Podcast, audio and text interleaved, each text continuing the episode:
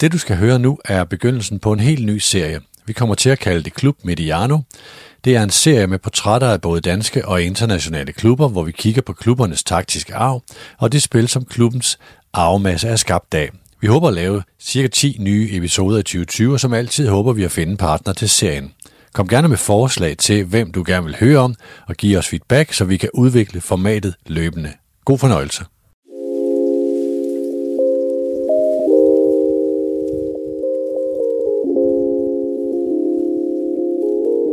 Jeg hedder Rasmus Monnerup, og udover at være vært og redaktør på det taktiske værksted, er jeg uddannet pro-licenstræner og har været træner i over 15 år. En af de trænere, jeg har fundet stor inspiration i, er Antonio Conte, så derfor har jeg glædet mig rigtig meget til i dag. I dag skal vi nemlig dykke ned i Contes Inter. Det er lige nu Serie A's førerhold. Vi optager her i dag den 9. december 2019. Det er nu ikke derfor, vi skal se på Inter. Det handler mere om Inters udvikling under Conte og det taktiske koncept, som Inter spiller efter. Med mig i studiet i dag har jeg Erdal Abadowski. Var det rigtigt udtalt? Det var det. Det er stærkt. Velkommen til Erdal. Tak. Erdal, øh, du er tidligere spilleragent, og så har du en, øh, en kant mærk, hvor du har skrevet speciale i øh, brugen af data i fodbold. Og så er du ikke mindst inkarneret Inter-fan, og øhm, du skrev til mig, at øh, du mente, du havde misset omkring to kampe siden, øh, siden 1996. Det, det er ret imponerende. Hvordan startede den her, øh, den her fascination for, for Inter?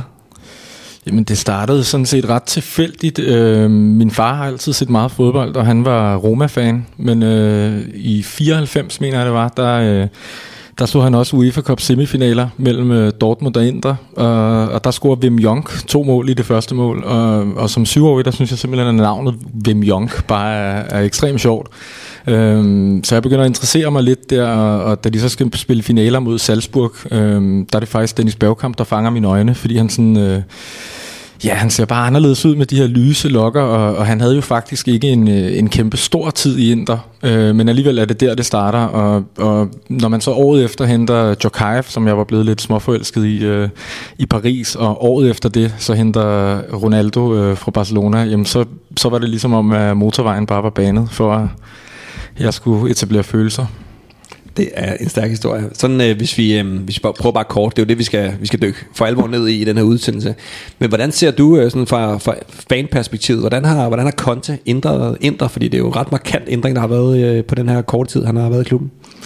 Jamen det er jo, altså, det er jo fundamentalt. Han har, han har skabt øh, ro i, i et kaos, der, der jo egentlig har stået på i mellem 8 og og 10 år øh, siden, øh, siden Champions League-sejren i 10 har det jo bare været en nedadgående kurve. Øh, så kan man sige med det, med det kinesiske ejerskab, øh, hvor det ikke har været kæmpe investeringer i spillere, men, men trods alt lidt større investeringer end i, i midt-10'erne. Der er kommet lidt mere styr på det. Spalletti fik øh, Inter tilbage i Champions League.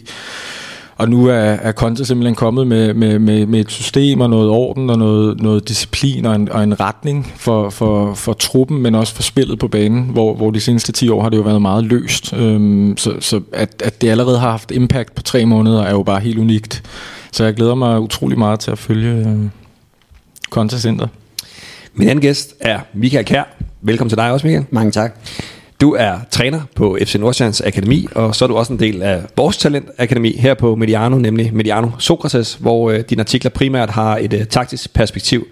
Og så øh, er det jo netop det her med Antonio Conte og den her taktiske side af Inter, som, øh, som inspirerer dig. Den her fascination af Antonio Conte, som jeg lige fortalte Erdal, før vi, øh, vi gik på, så, øh, så er han også en af de træner, der inspirerede mig rigtig meget, fordi han jo på mange områder er ret nytænkende. Men, men din øh, fascination af Conte, hvor, øh, hvor stammer den fra? Jamen, den, den stammer nok tilbage fra, øh, altså, da han, bliver, da han bliver italiensk landstræner.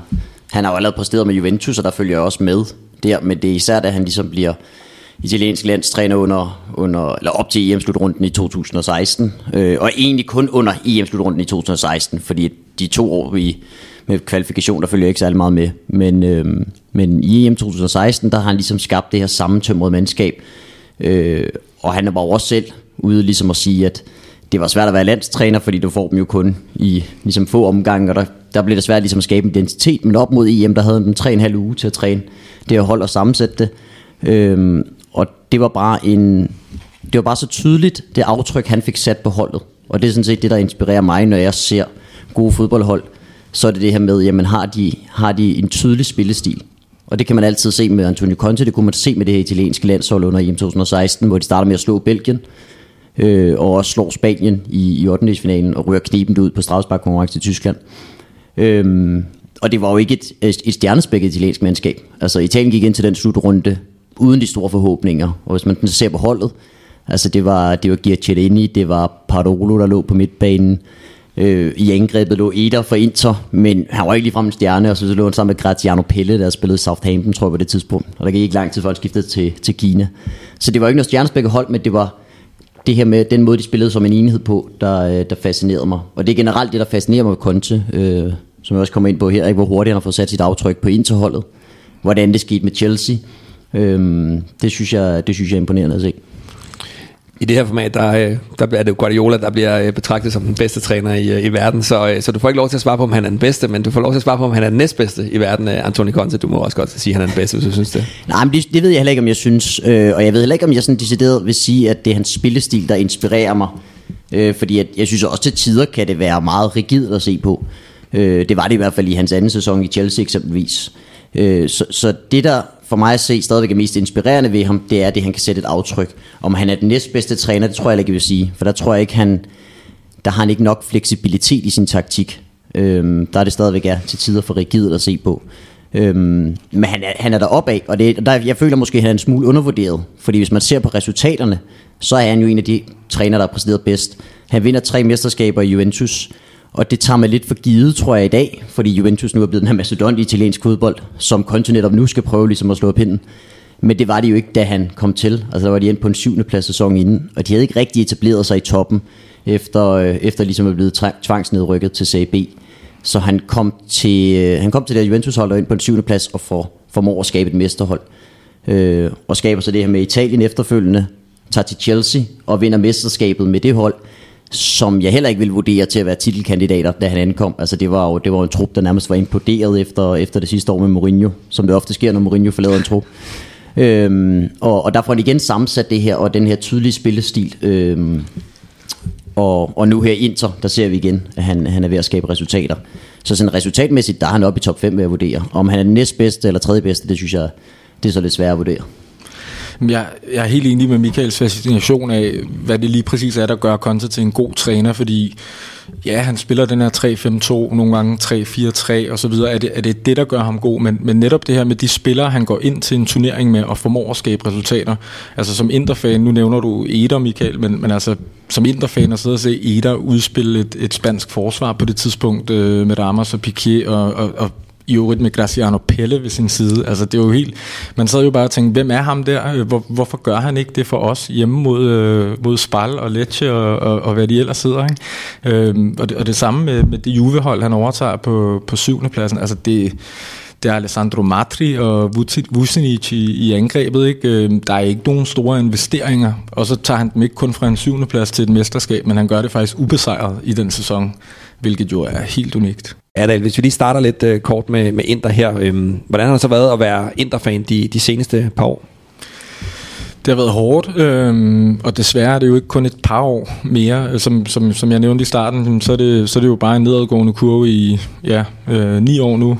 Øhm, hvor, hvor det første år tænker man, okay, det er fint, vi ikke vinder hvert år, men, men det er jo bare blevet dårligere og dårligere. Og, og, og man kan sige, jeg tror meget på, at fodbold starter fra direktionsgangene og, og den strategi, man lægger der, og det flyder ned i, i valg af trænere og, og valg af spillere samtidig med satsning. Og man kan sige, der var bare rigtig mange af de bokse, der ikke spillede sammen på samme tidspunkt for Inter. Øh, som du var inde på, Michael, Mourinho forlader Inter, samtidig med at Moratti har fået øh, det her... Øh, Champions League-trofæ, som har været en, en, en besættelse, fordi at, at det ligger i familiearven og med Herrera øh, tilbage i, i 60'erne og, og hans egen far, øh, der var præsident i Inter der. Så han har ikke lyst til at investere mere. Øh, Mourinho forlader klubben. Det var en halvgammel trup. Øh, jeg synes ikke, det var en umulig opgave, men der var ikke nogen kræfter, der arbejdede for det, og derfra er det jo bare gået med trænerskift, forskellige systemer, spillere, der var gode andre steder, der lige pludselig ikke var gode i Inter, samtidig med et kæmpe pres fra publikum, som lige var blevet vant til, at man igen var, var, var en af topklubberne i Europa. Så, så det, har været, det har været hårdt og frustrerende, og og virkelig, virkelig, øh, ja, banter error, som man kalder det, og, og, og jeg tror også, det hænger sammen med, at man så, samtidig med, at man har manglet det her på den interne front, så også har fået større konkurrence, altså, de talenter, man før hentede, de ryger jo til klubber som Red Bull, øh, under Red Bull-koncernen nu. De, de mellemgode spillere ryger måske til Kina, og, og stjernerne, jamen, der er kommet Paris og Manchester City, og det var jo slet ikke klubber, man, man konkurrerede med om de samme spillere indtil, indtil slutnullerne og frem. Så jeg tror, der har ligesom været sådan en revolution i fodbolden, samtidig med, at Inter har gået igennem det internt, som jeg nævnte før, og, og det har bare været en dårlig cocktail. Øhm, sådan da, da Conte blev præsenteret, kan du huske, sådan, hvad, hvad, var, hvad var dine tanker omkring det, og hvad var sådan den generelle Interfans tanker omkring, altså der er jo ja. Juventus fortiden selvfølgelig, men, men også omkring at få den her kapacitet til, til klubben, fordi han var jo også relativt tæt på Roma. Ja, altså man kan sige, jeg, jeg tror, jeg lavede et tweet for et par år siden, hvor jeg sagde, Inter kommer ikke på rette fod igen, før enten Simeone, Conte eller Mourinho kommer tilbage. Og, og det er jo også, altså det handler om, om, om en eller anden tro på, at det er bare den type træner, der har vundet. Og, og det, fællesnævneren for dem er ikke defensiv. Fællesnævneren for dem er, er disciplin og, og retning og struktur. Og så det her med at kunne håndtere, hvad kan man sige, Inter bliver jo kaldt for Pazza Inter, som er sådan en skøre Inter. Øhm, det at kunne håndtere alt, hvad der ligger omkring det, fra både bestyrelsesgangen, medier, forventning fra fans, øhm, det, det er en rudebutik på mange måder. Og, og der tror jeg netop, de tre navne er nogen, der, der, der kan gøre det. Og, og det sjove ved det er jo, at, at det første Conte siger, da han bliver præsenteret, er, ikke mere Pazza Inter. Altså, han, han, han vil ligesom have det væk fra DNA'en. Det, der, er ingen, øh, der er intet smukt i at være skør. Der er intet smukt i at tabe 3-4 hjemme til et bundhold i den ene uge, for så at slå et tophold i den næste uge. Øhm, og det synes jeg, man har kunne mærke. Så, så at, at, at at, at han har en Juve-fortid, det lægger jeg ikke så meget i som fan. I Italien, når, når man først er gået fra spiller til træner, der er det meget typisk, at man hopper. Prøv at se Angelotti, øh, altså er jo oprindelig Roma-legende som spiller, som så har spillet i Milan, men måske mest kendt for sin tid i, i, i Milan selvfølgelig som træner, men også Juve, nu Napoli. Der, der, er ikke, øh, der er ikke det store der, når det er i Italien, når man er hoppet over. Inter har sådan tjent som værende meget sådan inspirerende, øh, rent taktisk igennem klubbens historie. Og øh, nu er det jo ikke, fordi det her skal være sådan en decideret klubportræt, øh, men alligevel så er der lidt i forhold til Inters øh, historie, som jeg synes var vigtigt at få med, i forhold til at forstå lidt omkring det her med, hvordan udvikler en, øh, en stil sig i en klub, og hvad er det også for nogle, øh, for nogle øh, perspektiver, man kan, man kan hive frem i forhold til den måde, som både Mourinho øh, har spillet på, den måde Conte har spillet på, i forhold til den struktur og den her, øh, den her nytænkende måde at, øh, at tilgå øh, spillet på. Så derfor så kommer der lige en, øh, en kort gennemgang her af sådan Inters øh, taktiske historie.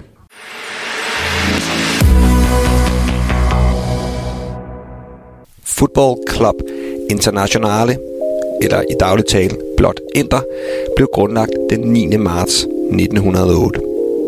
Navnet Internationale skulle symbolisere, at man gerne vil tiltrække spillere fra hele verden. Farverne, den nye Milano-klub kom til at optræde i, var sort, blå og guld. De farver blev valgt for at symbolisere den sorte nattehimmel med gyldne stjerner på. Deraf stammer Inters kælenavn Nerazzurri. Allerede i sæsonen 1909-1910 vinder Inter sit første mesterskab.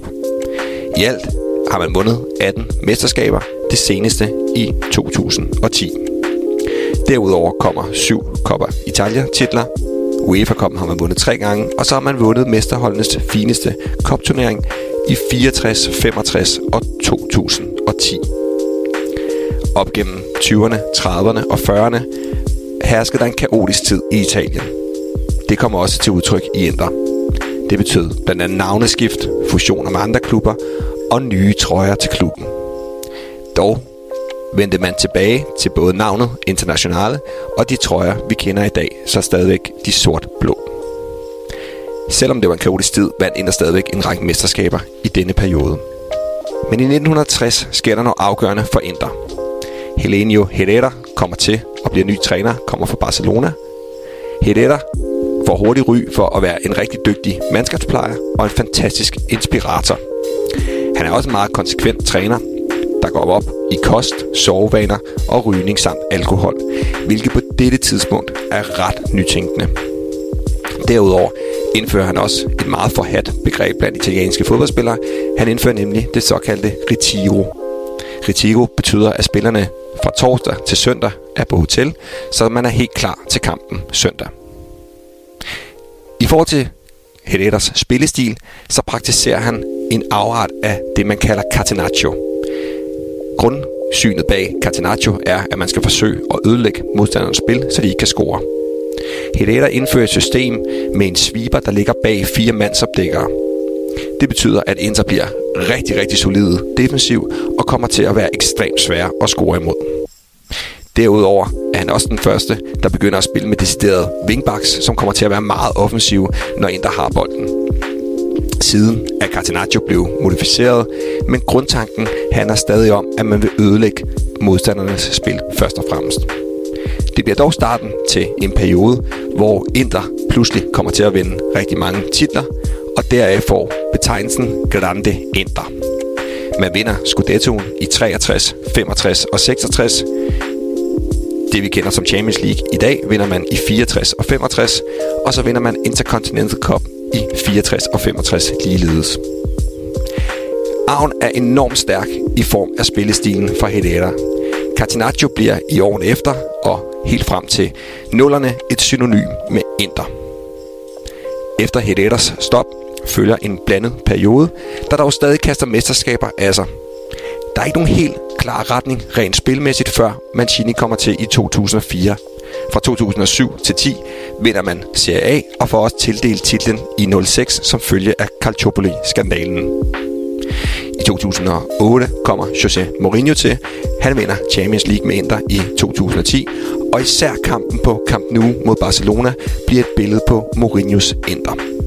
Da Jose Mourinho bliver fristet af Real Madrid i 2010 og tager til den spanske hovedstad, kommer Rafa Benitez til som ny intertræner. Det bliver samtidig starten til en tumultarisk periode, der betyder 13 trænere på 10 år. Og så er vi fremme ved i dag, hvor Inter igen ser ud til at være på rette spor, og igen er et sted, mange trænere finder inspiration, når Conte sender sine udvalgte på banen.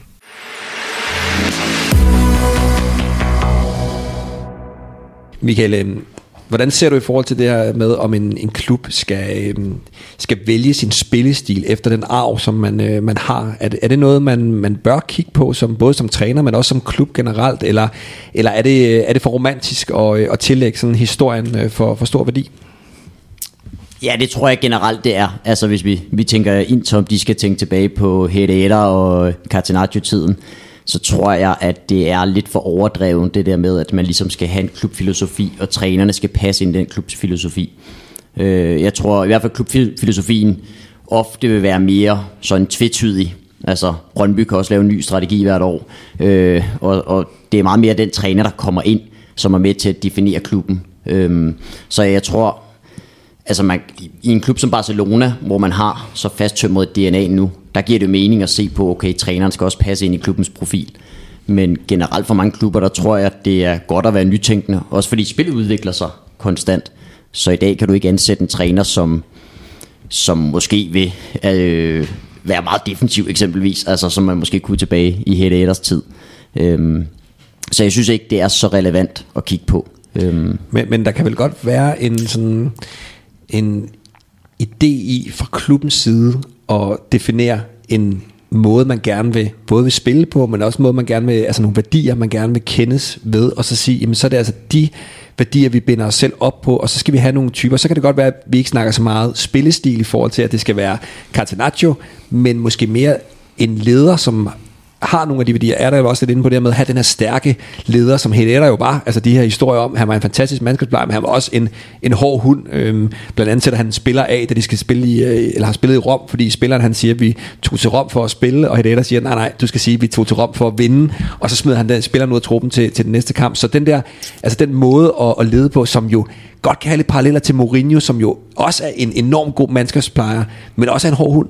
Ja. Der kan man vel godt uh, drage nogle paralleller og sige, det er det, vi skal kendes ved, og netop når vi taler om, om ind der er en gal klub, eller, øh, eller hvordan man, man ser på det. Jamen der tror jeg helt sikkert, at du har en pointe der, som er eller også kommer ind på, i forhold til hvilken klub det er, og hvor meget støj der er omkring det, jamen så sætter det nogle krav til trænerprofilen. Øh, AC Milan havde også Gianpaolo, de ansat den her sommer, og han var måske netop ikke den der stærke leder til også at håndtere det hysteri, der kan være i AC Milan. Øh, så det er helt sikkert vigtigt at kigge på, i forhold til hvor stor en klub det er. Øh, men der vil jeg jo bare sige, det gælder jo for alle store klubber, at så er de nødt til at have en leder, der ligesom kan tage noget ansvar. Det gælder også i Real Madrid, hvor Jose Mourinho kom til. De havde også haft mange sikkert dygtige trænere, men der ikke havde de her lederegenskaber, øh, og som derfor blev påvirket af al den støj, der var rundt omkring i klubben. Adel, hvad hæfter du der ved, sådan, når, du, når du hører den her gennemgang af, af Inders sådan, taktiske historie?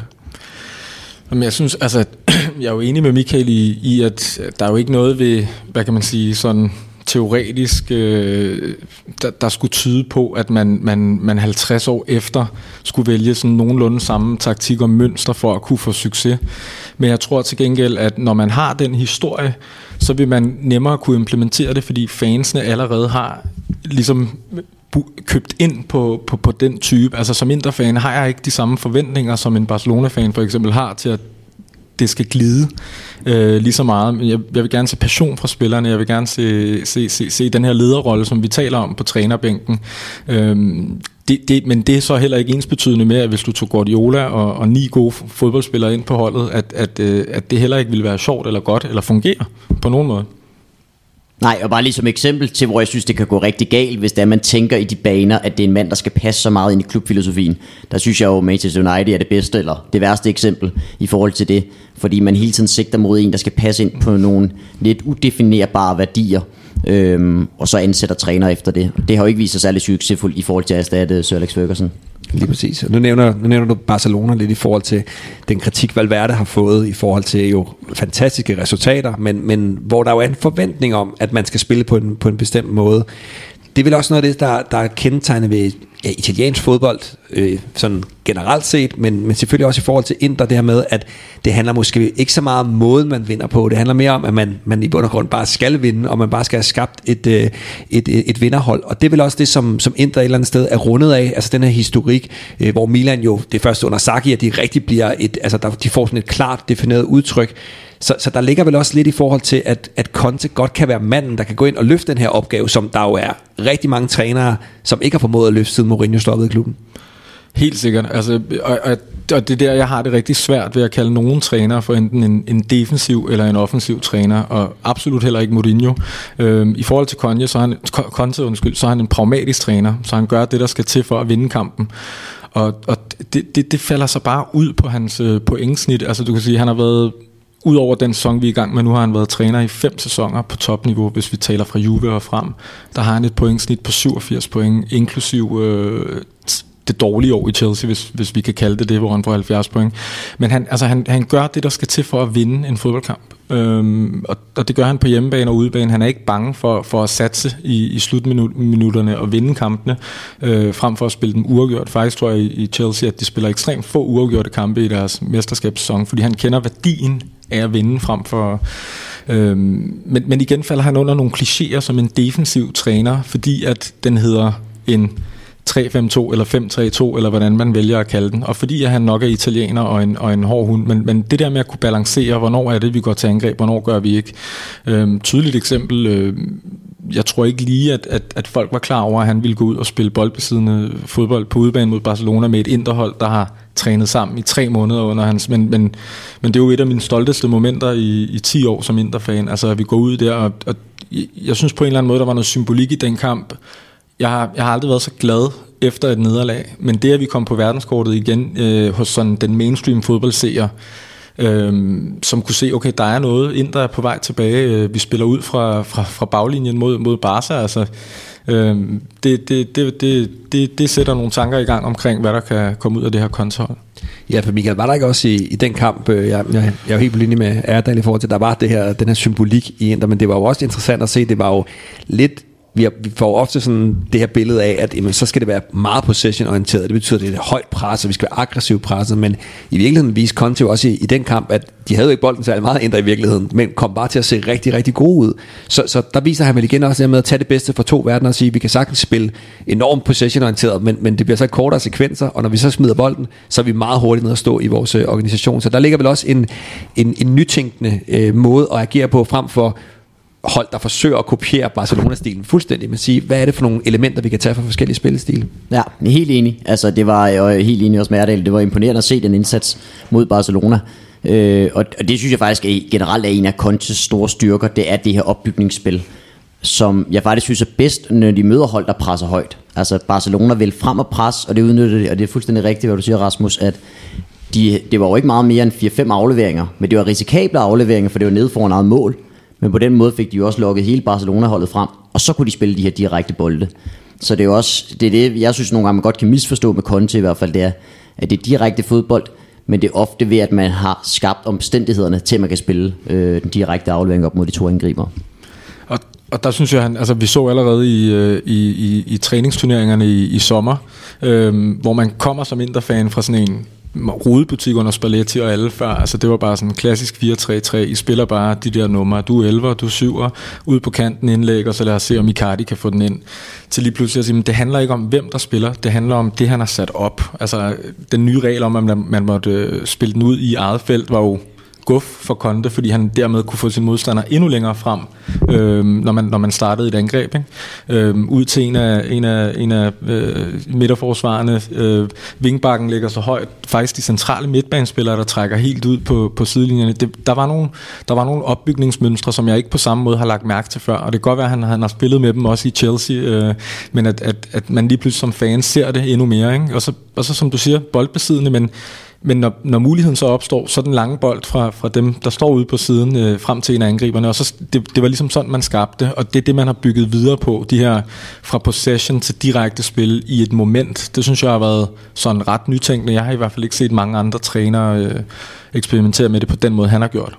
Og, og så er vi lidt frem med noget af det, som, som også er sådan linjerne i, i Indres historie i forhold til, vi taler jo lidt, altså Catenaccio bliver jo det her meget negativt begreb, fordi det er jo også langt hen, hen ad vejen kom til at handle om at ødelægge øh, spillet for, øh, for, for modstanderne frem for at skabe kampene. Men, men det der også er kendetegnet, det er også strukturen. Altså netop som du nævner med Conte i forhold til den offensive struktur, den defensive struktur, struktur kommer vi selvfølgelig også til at tale om, men der er jo også strukturen i forhold til, jamen Herreras interhold var ekstremt struktureret og var ekstremt godt trænet. Det var Mourinho's også. Hector Cooper kunne man faktisk også tage med i den, øh, i den ligning. Og så, øh, og så selvfølgelig op til, til i dag med, med Conte så, så det handler vel også om, nu, nu var du ikke så meget for Michael, det her med, at, vi, at man skulle trække for mange sådan historiske, historiske linjer, men, men der kan vel godt være noget værdi i, altså kan det være nemmere for en, en mand som Mourinho og Conte at komme ind et sted, hvor der er den her tradition i klubben, fordi en ting er, det er jo ikke nogen af spillerne, de kender jo ikke engang helt men der er jo nok noget i klubben i forhold til, det er gået i arv i nogle generationer med, hvad, hvad er det for en form for fodbold, vi, øh, vi, vi forbinder os selv med. Så den her struktur, er det ikke også noget af det, du ser i, øh, i sådan de her træner, der har haft succes i Indre? I, både ja og nej, fordi jeg ser, jeg ser helt sikkert struktur i deres defensiv. Men jeg ser, at de træner, som du nævner, det var nogen, der var bange for at have bolden. Altså Mourinho sagde også, inden de skulle møde Barcelona, det var, at vi skulle være så lidt som muligt på bolden, fordi vi, Barcelona er farligst lige når de råber den, hvor vi står ude i organisation. Og det gælder især for Hedder også tilbage i Catenaccio. Så jeg synes, at det er da fuldstændig ret med, med Conte nu her. Der er jo kommet struktur i offensiven også. Og det synes jeg generelt har været en mangelvare hos Inter, hvis man ser sådan på deres historie. Så har det ofte været med altså gode fodboldspillere, to-tre virkelig gode, kreative, offensive fodboldspillere, men man har mere eller mindre overladt dem til dem selv og skulle skabe chancer, og så har man haft strukturen øh, med nogle arbejdstester, det kan være de otte andre spillere, øh, der, der ligesom har skulle arbejde i forhold til den defensive struktur. Jeg synes sjældent, at man har set den struktur offensivt hos Inter, så det synes jeg er et nyt element, som, øh, som Conte har bragt ind i klubben. Øh, ja. Er du enig, Ja, altså... Øh, den Barcelona-kamp bliver jo altid trukket frem som, som sådan symbolet på, at Mourinho's Inter var et defensivt hold. Øh, og og, og jeg, jeg kan jo godt forstå det, fordi man vælger at sige til den kamp, helt som Michael siger, vi skal ikke have bolden, vi skal have Cambiasso og Zanetti begge på Messi, lukke ham fuldstændig ned, og så overlade det, øh, hvad bliver det så, 8 mod 9 i på resten af banen, ikke? og så faktisk i undertal, der måtte ryger ud. Men, men hvis du kigger på hjemmebane faktisk, der blæser man jo faktisk til fuldt angreb. Og det er jo, det er jo der, jeg synes, Mourinho nogle gange er misforstået. Han, den kamp går han nok balanceret ud i på hjemmebane, men, men man kommer jo bagud hjemme, og så ved han godt, hvis jeg skal videre fra det her, så skal jeg lave tre mål, ikke kun to mål. Og der, altså, der, der, der, der kommer der jo frit los, og, og, og jeg synes egentlig, andet år under ham, det år, hvor man vinder triplen og, og har det her øh, Snyder, Milito, Eto, Pandev offensiv. Altså da den kommer på banen, så synes jeg, der var noget struktur, men ellers er, er jeg faktisk ret enig med Michael i, vi har jo meget kørt på, især i Moratti i Iran, med at have nogle dygtige fodboldspillere, stjerner, men ikke nødvendigvis ind til et system, og så skal de klare den. Øh, det samme under Ronaldo-dagene, altså han skulle klare skærne, Adriano, godt eksempel, det, jeg husker ikke nødvendigvis præcis, hvordan vi spillede, hvilken spillestil der var. Øhm, men, men, men når vi, altså, så det er måske ikke spillestilen, men, men det er det her med at have en, en struktur og noget disciplin og en, og en, en mandskabsplejer som træner, som bare har virket i Inter. Og det tror jeg, hvis fællesnævneren skal være et eller andet, så skal det være det her med at kunne håndtere presset og forventningerne. Og det tror jeg er, er fuldstændig rigtigt, at der passer, der passer Conte ind i ja. klubfilosofi, og de krav, der skal være. Fordi man ansatte jo også Gasperini øh, tilbage i, var det 2011? Han blev ansat øh, et år efter Mourinho, tror jeg i hvert fald. Og han var jo meget den her med, okay, nu skulle det være kreativ fodbold, og øh, det var nogle systemer med offensiv struktur især, ikke? Og med, også med et tremandsforsvar, men hvor at de yderste stopper skulle gå med i overlap. Øh, han var måske ikke den stærke leder til gengæld. Han er en, der godt kan lide unge spillere og har stor tålmodighed generelt med ligesom at få spillerne op og præstere. Og det kan godt være, at det koster nogle nederlag. Men han blev fyret efter fem kampe. Så, så i forhold til det der med den stærke leder, det, der er helt enig, der passer Conte godt ind. Man kunne, også, man kunne også nævne en Roy Hodgson i, i den her ligning i forhold til den her træner, som også har den struktur, øh, som, øh, som vi taler om her. Er der mere i forhold til sådan Inters øh, sådan taktiske arv, øh, sådan rent, øh, rent historisk? Er der nogle ting, som, som vi, vi skal have med her? Fordi ellers så, øh, så vil vi gå over til at kigge lidt på, øh, på manden på sidelinjen, nemlig Antoni Conte. Michael, du har lige en pointe. Jamen, jeg har bare i forhold til netop sidste sæson, for der synes jeg også, det var, eller ikke bare sidste sæson, men siden Spalletti kom ind. Fordi Spalletti var faktisk en, synes jeg, der også havde noget struktur, havde i hvert fald nogle... Øh, var meget nytænkende i sit, øh, i sit Roma-hold, hvor han tog øh, Francesco Tosi ned som falsk, falsk nier blandt andet. Øhm, men han spillede jo også på den her meget, hvad skal vi sige, næsten dogmatiske spillestil. Det var enormt mange indlæg. Det var det hold, der havde klart flest indlæg i CA med 28,8 indlæg per kamp. Øh, og, og sat meget op på ligesom at spille ud på siden, og så få bolden ind i boksen, hvor man havde den helt store stjerne i Cardi. Øhm, og det viser også meget om Conte, at nærmest den første beslutning, han tager, da han kommer til klubben, det er, at, at ham der, han skal væk, øh, fordi han fylder simpelthen for meget. Det, det er sjovt med Spalletti. Jeg, jeg, jeg har jo også fulgt ham gennem italiensk fodbold i mange år, og, og også lidt, hvad der har været i scene i Europa, og jeg, jeg så ham egentlig som en ret offensiv træner, eller sådan ret, ret direkte i spillestilen, og har faktisk været overrasket over, at det var jo defensivt, at han fik sat styr på Inter, og derfor man kom med i Champions League-positionerne igen offensivt var det overladt til tilfældigheder, det, det, jeg, jeg var ret optimistisk i forhold til at få noget skabelon ind igen, men, men til Spallettis forsvar vil jeg sige, han gjorde jo, hvad han skulle i og med, han fik os tilbage i det selskab, og han skulle bakse med et sæbeopera af en trup, øh, altså af den anden verden, øh, som jo eskalerer der, øh, jeg tror det er december 18, ikke? Hvor, hvor, øh, hvor der kommer rygter om Perisic, Brozovic, Icardi. Man, man ved ikke rigtig hvad, men, men det, er nogle, det er nogle grimme historier, der, der, der florerer lige pludselig. Om de er sande eller ej, så, så skaber det bare et eller andet i, i en trup.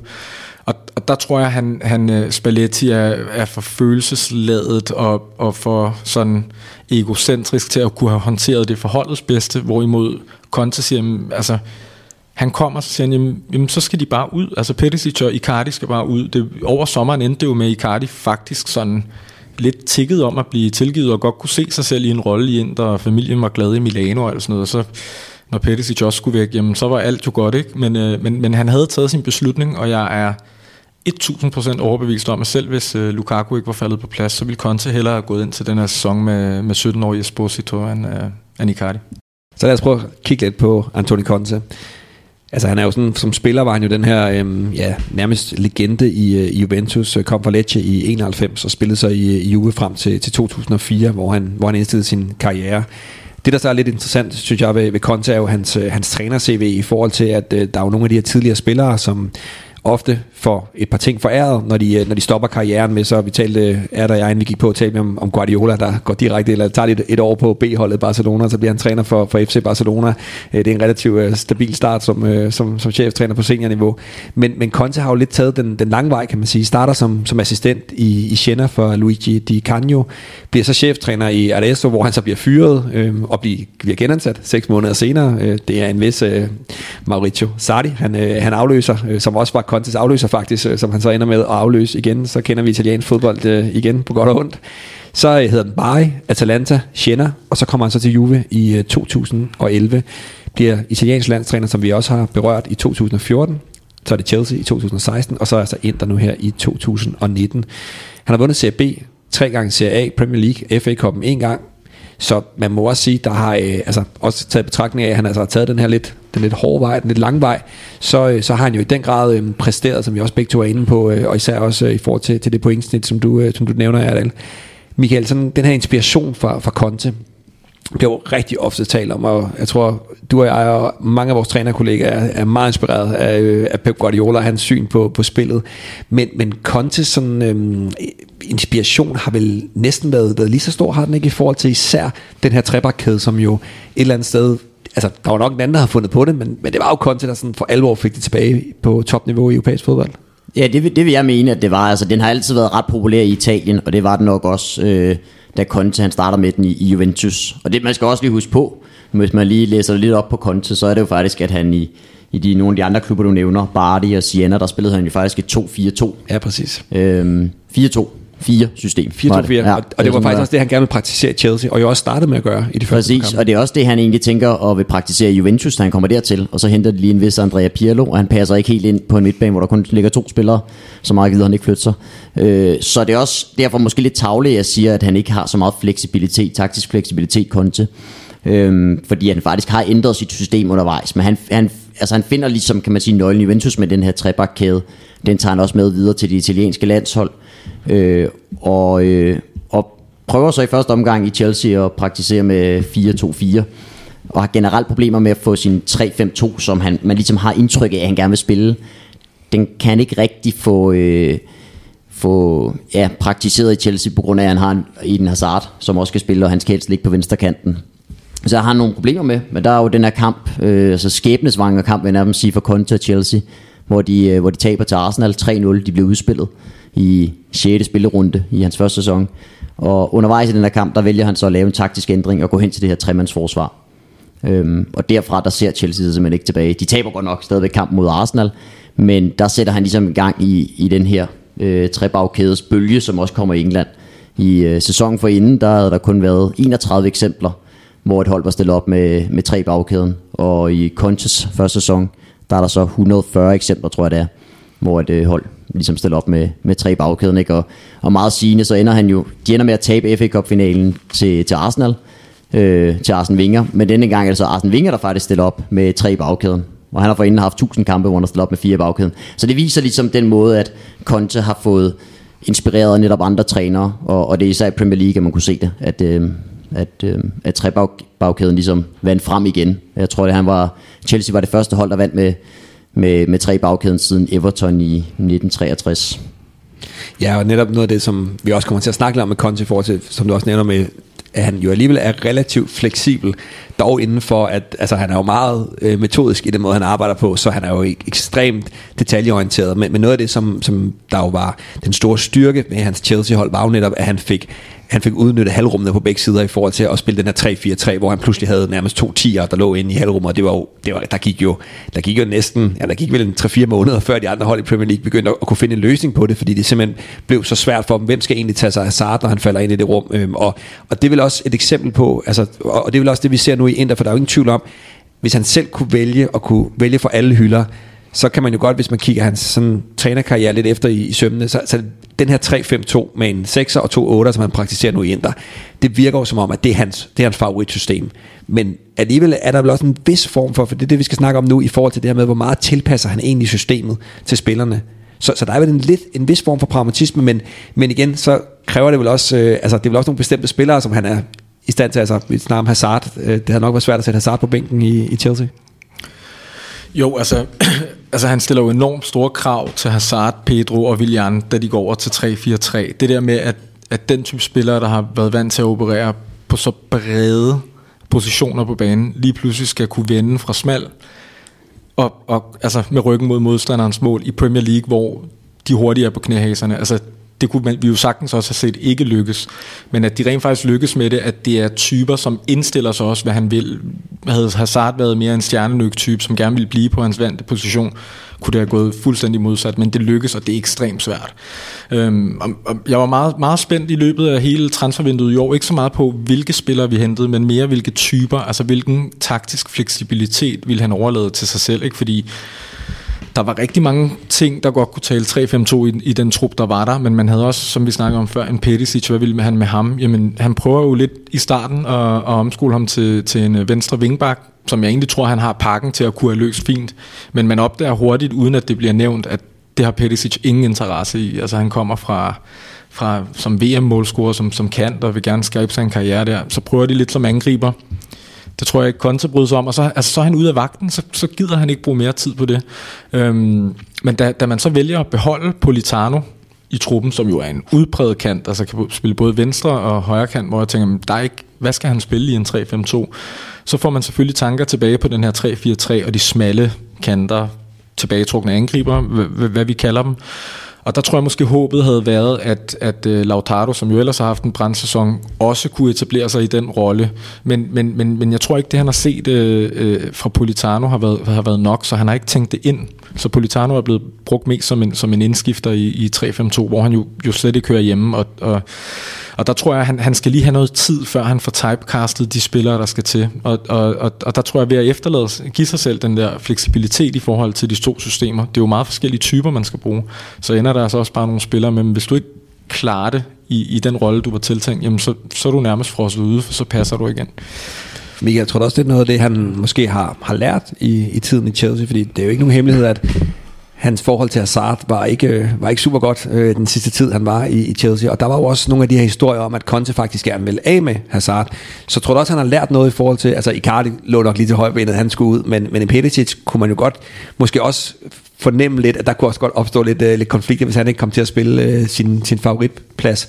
Så har han også lært noget af, af den her tid i Chelsea i forhold til at sige, det er mig, der bestemmer det er mit system, det er min formation, og så hvis spillerne ikke passer ind, ud med dem. Jamen det tror jeg faktisk allerede, han havde lært inden Chelsea, for der har vi også nogle eksempler. Altså i Juventus, deres bedste spiller, inden han kom til, det var en øh, serber, der hed Milos Krasic.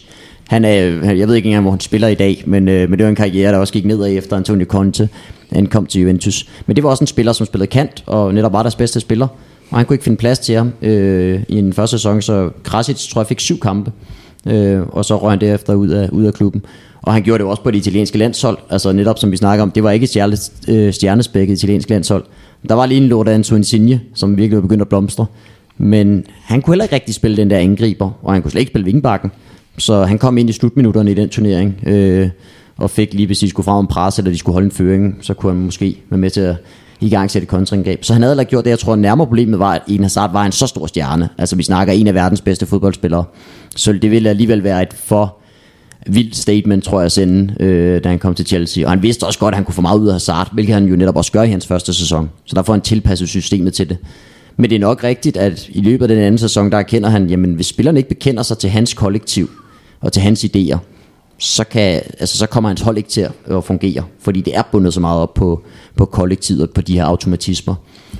Noget af det, han har været rigtig dygtig til, har jo også været i, lidt inde på det begge to, at genopfinde nogle spillere i, i lidt nogle nye roller i forhold til Peticic. Jeg er helt enig, det var, jeg synes nemlig også, det så ekstremt spændende ud med ham som vingbak, og han er, jeg synes, han er den perfekte vingbak, øh, men, men det kræver også et mindset selvfølgelig, at man, man er klar til at spille som, som spiller. Men altså en, en Victor Moses i, øh, i Chelsea, til dels også Alonso, øh, og så Candeleva nu, som vi ser. Altså det er jo også spillere, som han et eller andet sted ser noget, noget andet i, end nogle tidligere trænere har set og sige, jamen det kan godt være, at du ikke er uddannet vingbak, men, men vi kan faktisk gøre en rigtig god, og der er ikke mange, der havde regnet med, at Victor Moses skulle blive en af, af Premier Leagues bedste øh, wingbacks øh, i, i Chelsea. Så, så, så der er vel også en styrke i, for jeg, jeg kan godt blive lidt træt, når man som træner får at vide, at man altid skal tilpasse sig til den spillertrup, man har. For det er jo også rigtigt, det skal man jo til en vis grad, men du er jo også nødt til at have nogle idéer, som du siger, at dem står jeg fast på, og så er det altså spillerne, der må tilpasse sig. Så ser I ikke også en styrke i, at Conte, og, og kan det ikke også være noget forklaring på, at han har taget Inter så langt på så kort tid, i stedet for hvis han var kommet ind og sagt, at jeg skal lige tilpasse lidt til Lukaku, og så er der også lidt i forhold til, hvordan, øh, hvordan vil, vil Skriner godt, godt gerne forsvare og så videre, så, så har der måske også været lidt udfordringer, hvorimod nu kommer han og siger, det er sådan, at vi gør det, og hvis I ikke kan acceptere det, så er det ud. Jo, og der tror jeg, det er, en, det er en klar fordel, at han ligesom fik roret tidligt, og jeg tror, det er, det er jo ligget i kortene fra, fra Beppe Marot, der bliver ansat som sportsdirektør i december måned, der vidste jeg, Conte er træner i, i, i juni. Og han får det så tidligt og får lov ligesom at teste de her hypoteser på Perisic og, og andre spillere. Øhm, det gjorde, at han trods alt havde, nu kom signing så ret sent i vinduet, men, men han får lov at prøve dem af, ikke? En Stefano Sensi, der har slet ikke været snakket om ham. Et par dage efter Conte bliver annonceret, så er han lige pludselig ind, der spiller, hvor han skulle have været til Milan. Han har jo klart stået på en liste, som Conte har afleveret, fordi han så noget i ham. Og altså, man skal virkelig... Øh, jeg tager hatten af, hvis nogen havde set Sensi fra Sassuolo sidste år gå ind og have så stor en impact, fordi han har jo ikke været en af de hypede spillere. Det var jo en spændende øh, lille registertype, som, som altid er dem, der er lidt skønne at se på, men som aldrig rigtig brager igennem at han så faktisk tager ham ud af den registerposition og sætter ham op på, lad os kalde det en 8, øh, øh, og, og formår at, at typecaste ham til netop den her, der trækker lidt ud på siden, når vingbakken kommer frem, men også kommer i support. Så jeg tror, nu, nu har Sensi desværre været skadet i, i to måneder efterhånden, ikke?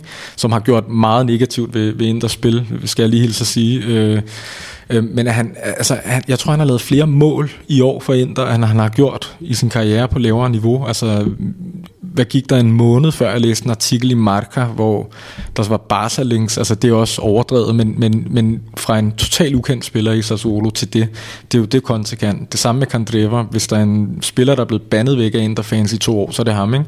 Og det er jo lidt den omvendte situation. Hvorfor købte man Candreva til en 4-3-3?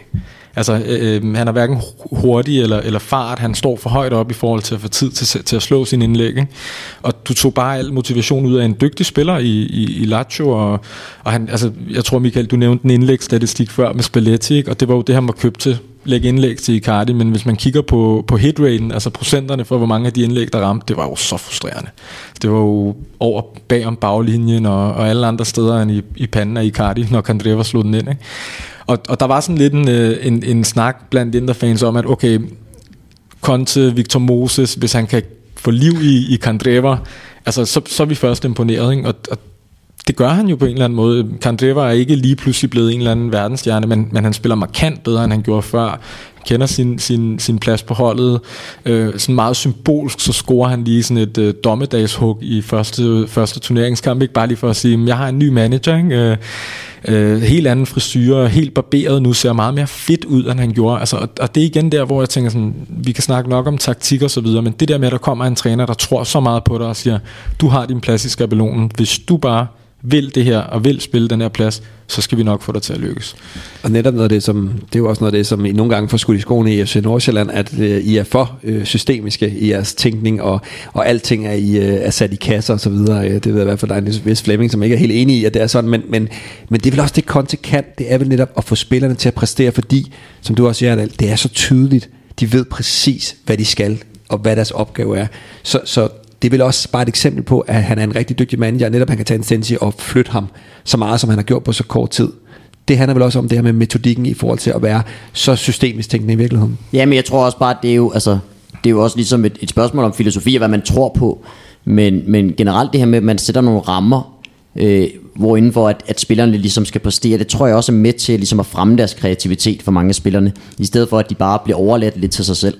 Øh, så det ser man netop med nogle af de her spillere, hvor de siger, at du får den her faste rolle, og det her, det er de her ting, du ligesom skal udføre i forhold til vores taktik. Og inden for det, så kan du godt udfolde dig. Øhm, og det har, det har der vist sig med mange af spillerne, som måske hvis man kiggede på dem individuelt, så ville de ikke være op blandt topklassen af, af spillere, men inden for systemet, så kan de lige pludselig begynde at shine. Øh, der er også en spiller som Giaccherini, som jeg nævnte, ikke? Altså, hans karriere er også gået nedad, når det ikke har været under Antonio Conte, så da man er blevet hentet til Mauricio Sardi's Napoli, men han præsterede på det italienske landshold, han præsterede øh, i Juventus øh, under Antonio Conte der.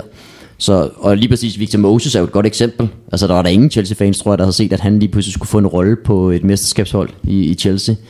Øh, og lige så med, med Marcos Alonso, da han blev hentet til, der tror jeg der også, der var mange løftede øjenbryn for Chelsea-fansene, fordi at det man kendte til ham i England, det var ham, der ikke kunne slå Paul Robinson af på, på det Bolden-hold, der rykkede ned med Owen Coyle. Og nu skulle han lige pludselig spille øh, venstre wingback for Chelsea.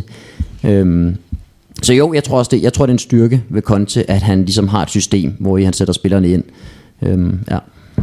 Ja, der er ekstremt mange eksempler på det der, og, og, og jeg tror, nu nævnte vi noget med Arsenal, der spillede øh, med tre bag i senere hen, og der kan jeg huske, de går vist ind til en sæsonpremiere sådan efter hele den her kontebølge i Premier League, og spiller med en trebakkæde, hvor Nacho Monreal spiller den ene, hvor 3-5-2 er jo ikke nyt i Italien, altså også, også nu taler vi store trænere i Inter, Trapattoni's Inter var jo også øh, 3-5-2 med, med Breme på vingbakken, der blæste ud af, og, men, men når man spillede den før, så var det med sådan tre klipper, i, i bagkæden.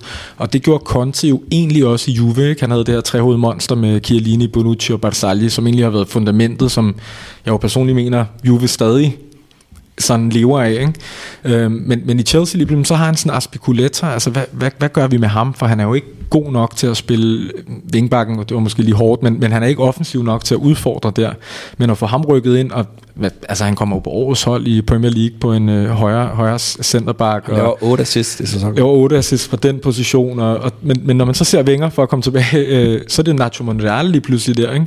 Altså man havde jo sagt, at, at du er tosset, hvis du nogensinde tænker Montreal ind i en trebakkæde, og lige pludselig fik han skabt sig noget der. Så, så på den måde kan du jo også sige, at han er nytænkende konte, og, og, og, og skaber en ny type sådan bak, øh, som, som skal kunne spille derudefra, men samtidig forsvare. Jamen det er rigtigt. Det er en god pointe, nemlig især med også Pelleguetta, ikke? Og apropos når vi snakker Guardiola, så er vi jo gode til at sige, at han har opfundet næsten alt med fodboldtaktik i de her dage her. Men den der med ligesom at se, jamen, så flytter vi en højre bak ind som tredje stopper, og han er jo god på bolden stadigvæk. Så det er jo netop derfra, han kan ligge og dirigere spillet. Og han fandt rigtig meget plads i netop de her halvrum, hvor han kunne modtage bolden og tage den med frem øh, og laver, som du siger, 8 assist.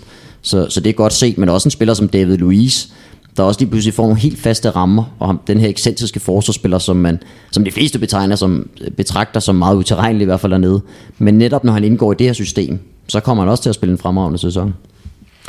Så skal vi prøve at kigge lidt på, øh, på Conte sådan, som, som leder, og primært i forhold til hans mandskabspleje, for det er jo også en af de ting, som vi er blevet enige om at gå, gå lidt igen i Inters historie. I de perioder, hvor de har succes, har det også været noget, der er kendetegnet. Det har været en, en relativt konsekvent leder, men også en, en, en leder, som i, i bund og grund meget moderne. Altså Helena havde det her store, altså meget hvad hedder det, fokus på, øh, på kost, som vi hørte tidligere i, i udsendelsen, som jo var ret nytænkende i, øh, i 60'erne, for at sige det, for at sige det mildt. Men, men Conte er jo også, fremstår jo også som den her moderne leder, som, som, som egentlig taler meget med, med spillerne, og også det her med, at man, både da han var i, øh, i Juve, men også i, i Chelsea, nu også i Inter, altså de her møder, hvor, hvor de åbent taler om sexvaner, og hvordan er det med venskab i truppen, og, og egentlig også sætter ord på det, som der godt kan være de fleste, eller mange trænere kan godt falde i en fælde og sige, vi, vi vil ikke rigtig blande os i, i hvad hedder det, øh, hvordan hierarkiet er i truppen.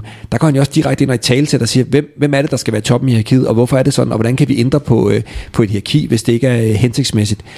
Der, der, der fremstår han vel i virkeligheden som lidt en modsætning til det her billede, vi har den her meget defensive træner, hvor det skal være struktur, og der skal være styr på, på alt, så til egentlig at, at sige, jamen det handler også om mennesker det her. Der, der, er, vel, der er vel i virkeligheden en meget sjov, sådan, øh, en meget sjov modsætning der. Altså, jeg, jeg, jeg har jo sat mig mere ind i Conte nu, end jeg gjorde før, da han var både rival eller bare en, man var fascineret af i Chelsea. Men, øh, men altså, jeg har været meget overrasket over, hvor moderne hans mandskabspleje egentlig er. Øh, den her åbenhed med, med at snakke, øh, men også, altså, det er jo også moderne ledelse at kunne være ærlig omkring at sige, og turde sige, du, du passer ikke ind, så det er bedst for mig, dig og Indre at, at, at vi skilles. Øhm, så er der eksemplerne her med, altså han, han har en eller anden trang til at tale meget om sex. Øh, øh, her for nylig var han også videre at sige, at jeg opfordrer faktisk mine spillere til at have sex inden kampen. Det, det er rart, det synes vi alle sammen, men, men, men man skal have doven sex. Man skal ikke bruge sin energi. Ikke? Så, så når det er op til kamp, så er det, så er det ligesom ikke øh, en selv, der skal gøre arbejdet. Altså, det, det er bare ikke det, man forbinder med sådan en hård hund, defensiv midtbanespiller i Juve, øh, sådan lidt, øh, lidt killer eyes, og, og, og sådan. Der er også nogle eksempler på pressekonferencer i, i Chelsea, kan jeg huske, hvor han er faktisk meget mere løsluppen, end, end, end folk tror. Øhm, igen, altså, det, det, det rører jo lidt langt fra banen, når man taler om sådan nogle ting, men jeg har set flere øh, Instagram-fælles middag øh, blandt inderspillere på tre måneder nu, end jeg har gjort de sidste 5-6 år. Ikke? Der var det altid de her små klikker, der mødtes. Så var der Icardi-klikken og Balkanklikken og så videre, hvor nu jamen, de synger og danser sammen, og, og, og du kan se, uh, Lukaku og Lautaro har jo fået et uh, helt vildt venskab med, med, med og, og, altså, jeg tror han dyrker det, jeg tror han tillader det, jeg tror han opfordrer til det, uh, han, han har også givet Lukaku lidt den her talisman-rolle i truppen, ikke? Uh, jeg tror, det er mere end bare at have en, en, en taktisk, et taktisk opspilspunkt og en poacher, som han har købt. Altså, jeg tror også, det er det her en spiller, der taler mange sprog, der egentlig er kendt for at blive gode venner med folk i truppen, og som er meget udadvendt, og gør ham til sådan centrum af omklædningsrummet. Øh, det, det tror jeg faktisk, at, at har været ret strategisk. En af de sådan, øh, historier, der også kom, kom ud, og som der er en del, der tyder på, også er, også er sandt fra, fra Chelsea-tiden, er jo også det her opgør, han havde lidt med Abramovic, hvor han jo egentlig havde et godt forhold til Abramovic, men jo også netop var ude og for, eller havde møder med Abramovic for at forsøge at få ryddet op i truppen, netop fordi han synes, kemien var dårlig i, øh, i truppen. Øhm, den udefra set kan det jo godt lyde lidt, Michael, som om, at, øh, at det er sådan lidt øh, rundkredspædagogik i forhold til, at, øh, at det er jo, det er jo øh, højt betalte professionelle fodboldspillere. Skal de ikke bare gå ud og, og levere? Hvad, hvad, hvad tænker du om den her tilgang, som jo er sådan en ret humanistisk tilgang i virkeligheden til, øh, til spillet, og som jo ikke nødvendigvis harmonerer helt med den der klassiske italienske opfattelse af, øh, hvordan er det egentlig at være, være professionel fodboldspiller? Nej, det er rigtigt. Altså, man kan sige, det går på en eller anden imod, eller en eller anden måde imod hele det der retiro, de også har i Italien, hvor man skal på træningslejr fem dage. Men omvendt er det jo også det der med, at det er sammentømmer dem, og det er, at de skal agere som en familie nærmest. Han slår mig også som et sådan meget stort familiemenneske med, med hans kone og barn, og sådan, at, at de der ting, de er vigtige for ham, og jeg tror, det er lige så vigtigt at sætte det ind på netop holdet. Øhm, så ja, det, det går lidt imod det, kan man sige, at det er, det er mere humanistisk måde at agere på. Øhm, og det er også noget, der slår mig, når man ser Inter score, for eksempel i den her sæson, om de scorer til 1-0 i første halvleg mod Bologna eller sådan noget, så løber de jo alle sammen ud mod ham. Ikke? Især når Lukaku scorer, så kan man se, at der er en, han skal ud mod, det er altid Conte, øh, og, de, og de jubler alle sammen sammen. Og det er, sådan, det er tydeligt, at, at den der passion, han selv har, Conte, den får han ligesom på en eller anden måde infiltreret ind i spillerne. Øh, og det, det er jo bare fedt at se på, altså at, øh, at spillerne ligesom er med på den. Ikke? Øhm, og, og i Chelsea, der var måske en spiller, der ikke rigtig var med på den, det er Diego Costa, som selvom han havde scoret mange mål, øh, og var topscorer for dem, så, øh, så skulle han ud af butikken øh, efter første sæson. Og det var givetvis, fordi han netop ikke rigtig var med på den her harmoni, der skulle være i truppen. Øhm, så der slår han også hårdt ned, hvis der er nogle spillere, der ikke skal passe ind. Og det er jo igen tilbage til det her med, at kollektivet det altså kommer før, før den individuelle spiller. Og der kan vi jo også øh, lige tage Icardi, øh, ikke at vi skal rippe op i, øh, i, i det sår, men, men sådan Icardi-sagen, det, det lå vel lige til højre benet, at han skulle ud Icardi, men, men som du også siger, man kunne godt blive fristet af det, eller at tænke, ah, han er jo også en god spiller, så skal vi ikke prøve at se, om vi kan, om vi kan reparere noget? Altså der var han jo bare iskold fra starten, som du også var inde på. Jamen det var han, og, og, og man kan sige, at det starter jo inden Conte kommer, men, men, men ja, nu kan det godt være, at jeg tager sølvpapirshat på, men jeg siger jo før, at jeg er ret sikker på, at Conte han er så godt som ansat som indre træner i, i december 18, må det så være, da, da Marotta kommer til.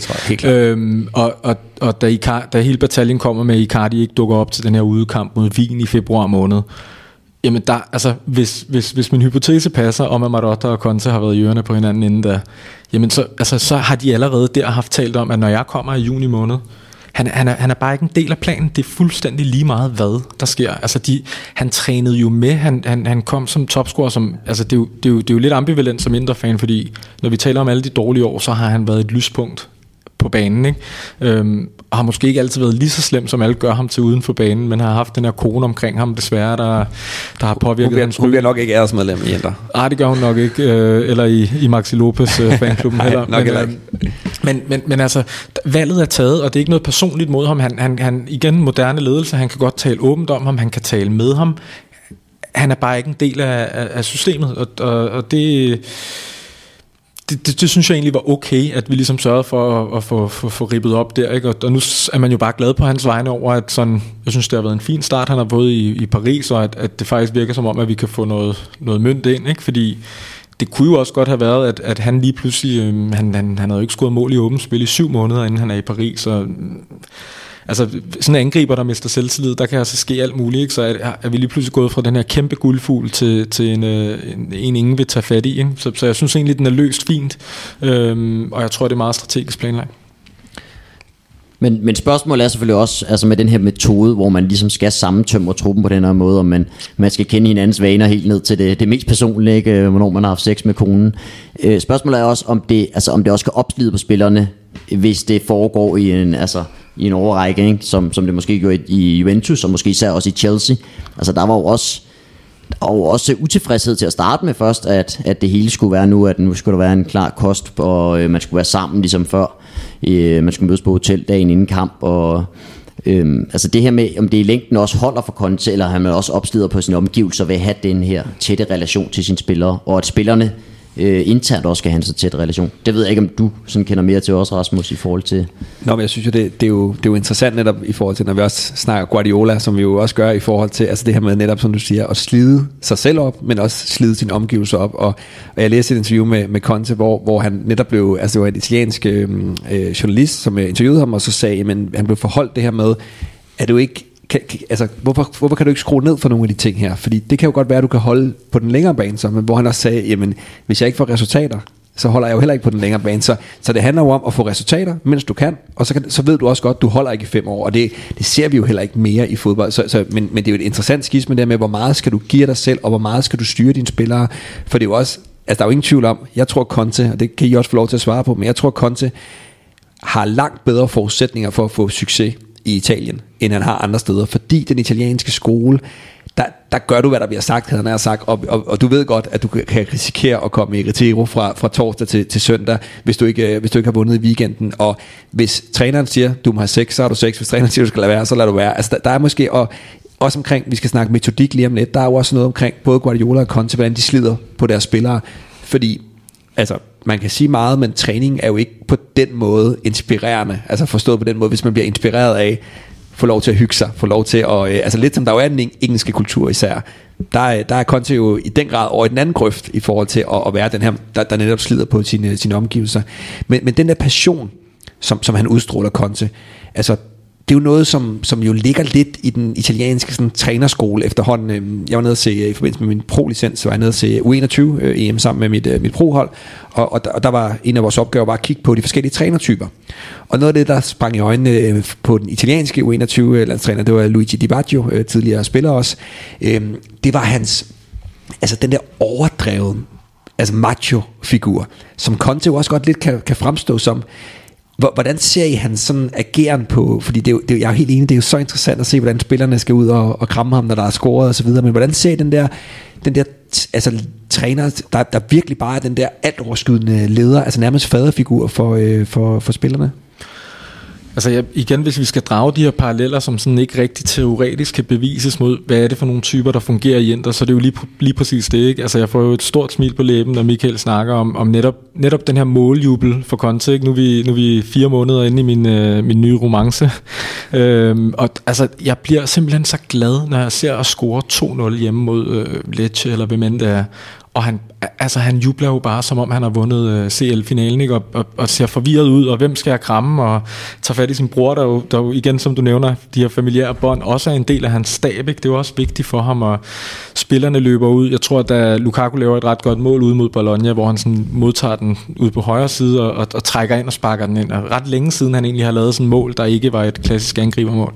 Og der, løb, der kan jeg se, at han løber ud til Conte, og ikke kun den her omfavnelse, men på vejen, så laver han ligesom sådan nogle fingerbevægelser til ham, sådan, som det var jo det, du sagde, jeg skulle gøre mere af.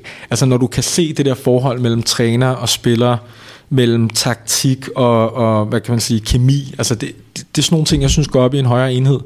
Og hvis vi skal drage en parallel, jamen så altså tilbage, da, da Mourinho var i Inter, og, og man ligesom i en opslidende sæson er kommet sådan lidt, har haft nogle dårlige kampe, kan jeg huske, og Maicon laver et rigtig godt mål i slutminutterne ude mod Siena, og, og det var samme uge, tror jeg, hvor Mourinho havde lavet den her... Øh, håndjerns øh, øh, gestikulation ud mod kameraerne, fordi han mente, at man var mm, alt ligesom var imod ind, og man scorer det her mål, og Mourinho bare løber hele, hele øh, banelængden ned, og, og i kæmpe omfavnelse foran Inders kurve med Maicon og så videre. Altså, jeg, jeg tror bare, at Inders fans lever af sådan noget, og jo mere du har opbakning af fans, jo bedre bliver det, og, og som sagt, de sidste mange år, der har været rigtig mange dygtige fodboldspillere forbi, men når San Siro begynder at bue af dig efter tre fejlafleveringer på, på, på 17 minutter, jamen så er du done. Altså så er det lige meget, hvor god du er. Øhm, det så vi jo med sådan en som Kondogbia for eksempel, ikke? Øh, som, som inden han kom, ligesom, det var det, den første investering med, med de kinesiske ejere. Nu, nu skulle vi have styr på midtbanen og sådan noget. Ikke? Ender jo med, at blive hivet ud i 29. minut på hjemmebane, og det borer på grund af fejlafleveringer, og publikum pifter af ham. Og sådan. Altså, han kunne jo ikke kigge op på en fodboldbane mere, at han fuldstændig drænet. Og der står det her bare som diametral modsætning for mig, og, og, og virkelig noget, jeg tror, man kan bygge, hvis man, hvis man kan tale om konceptet vinder-DNA. Og faktisk, altså jeg, jeg tror jo på, at, at ikke for at tage noget fra Allegri, eller Sardi nu, men, men, men jeg tror meget, mange af de Juve-værdier, der er bygget i det her Juve 2,0 efter Calciopoli, det stammer tilbage fra Conte.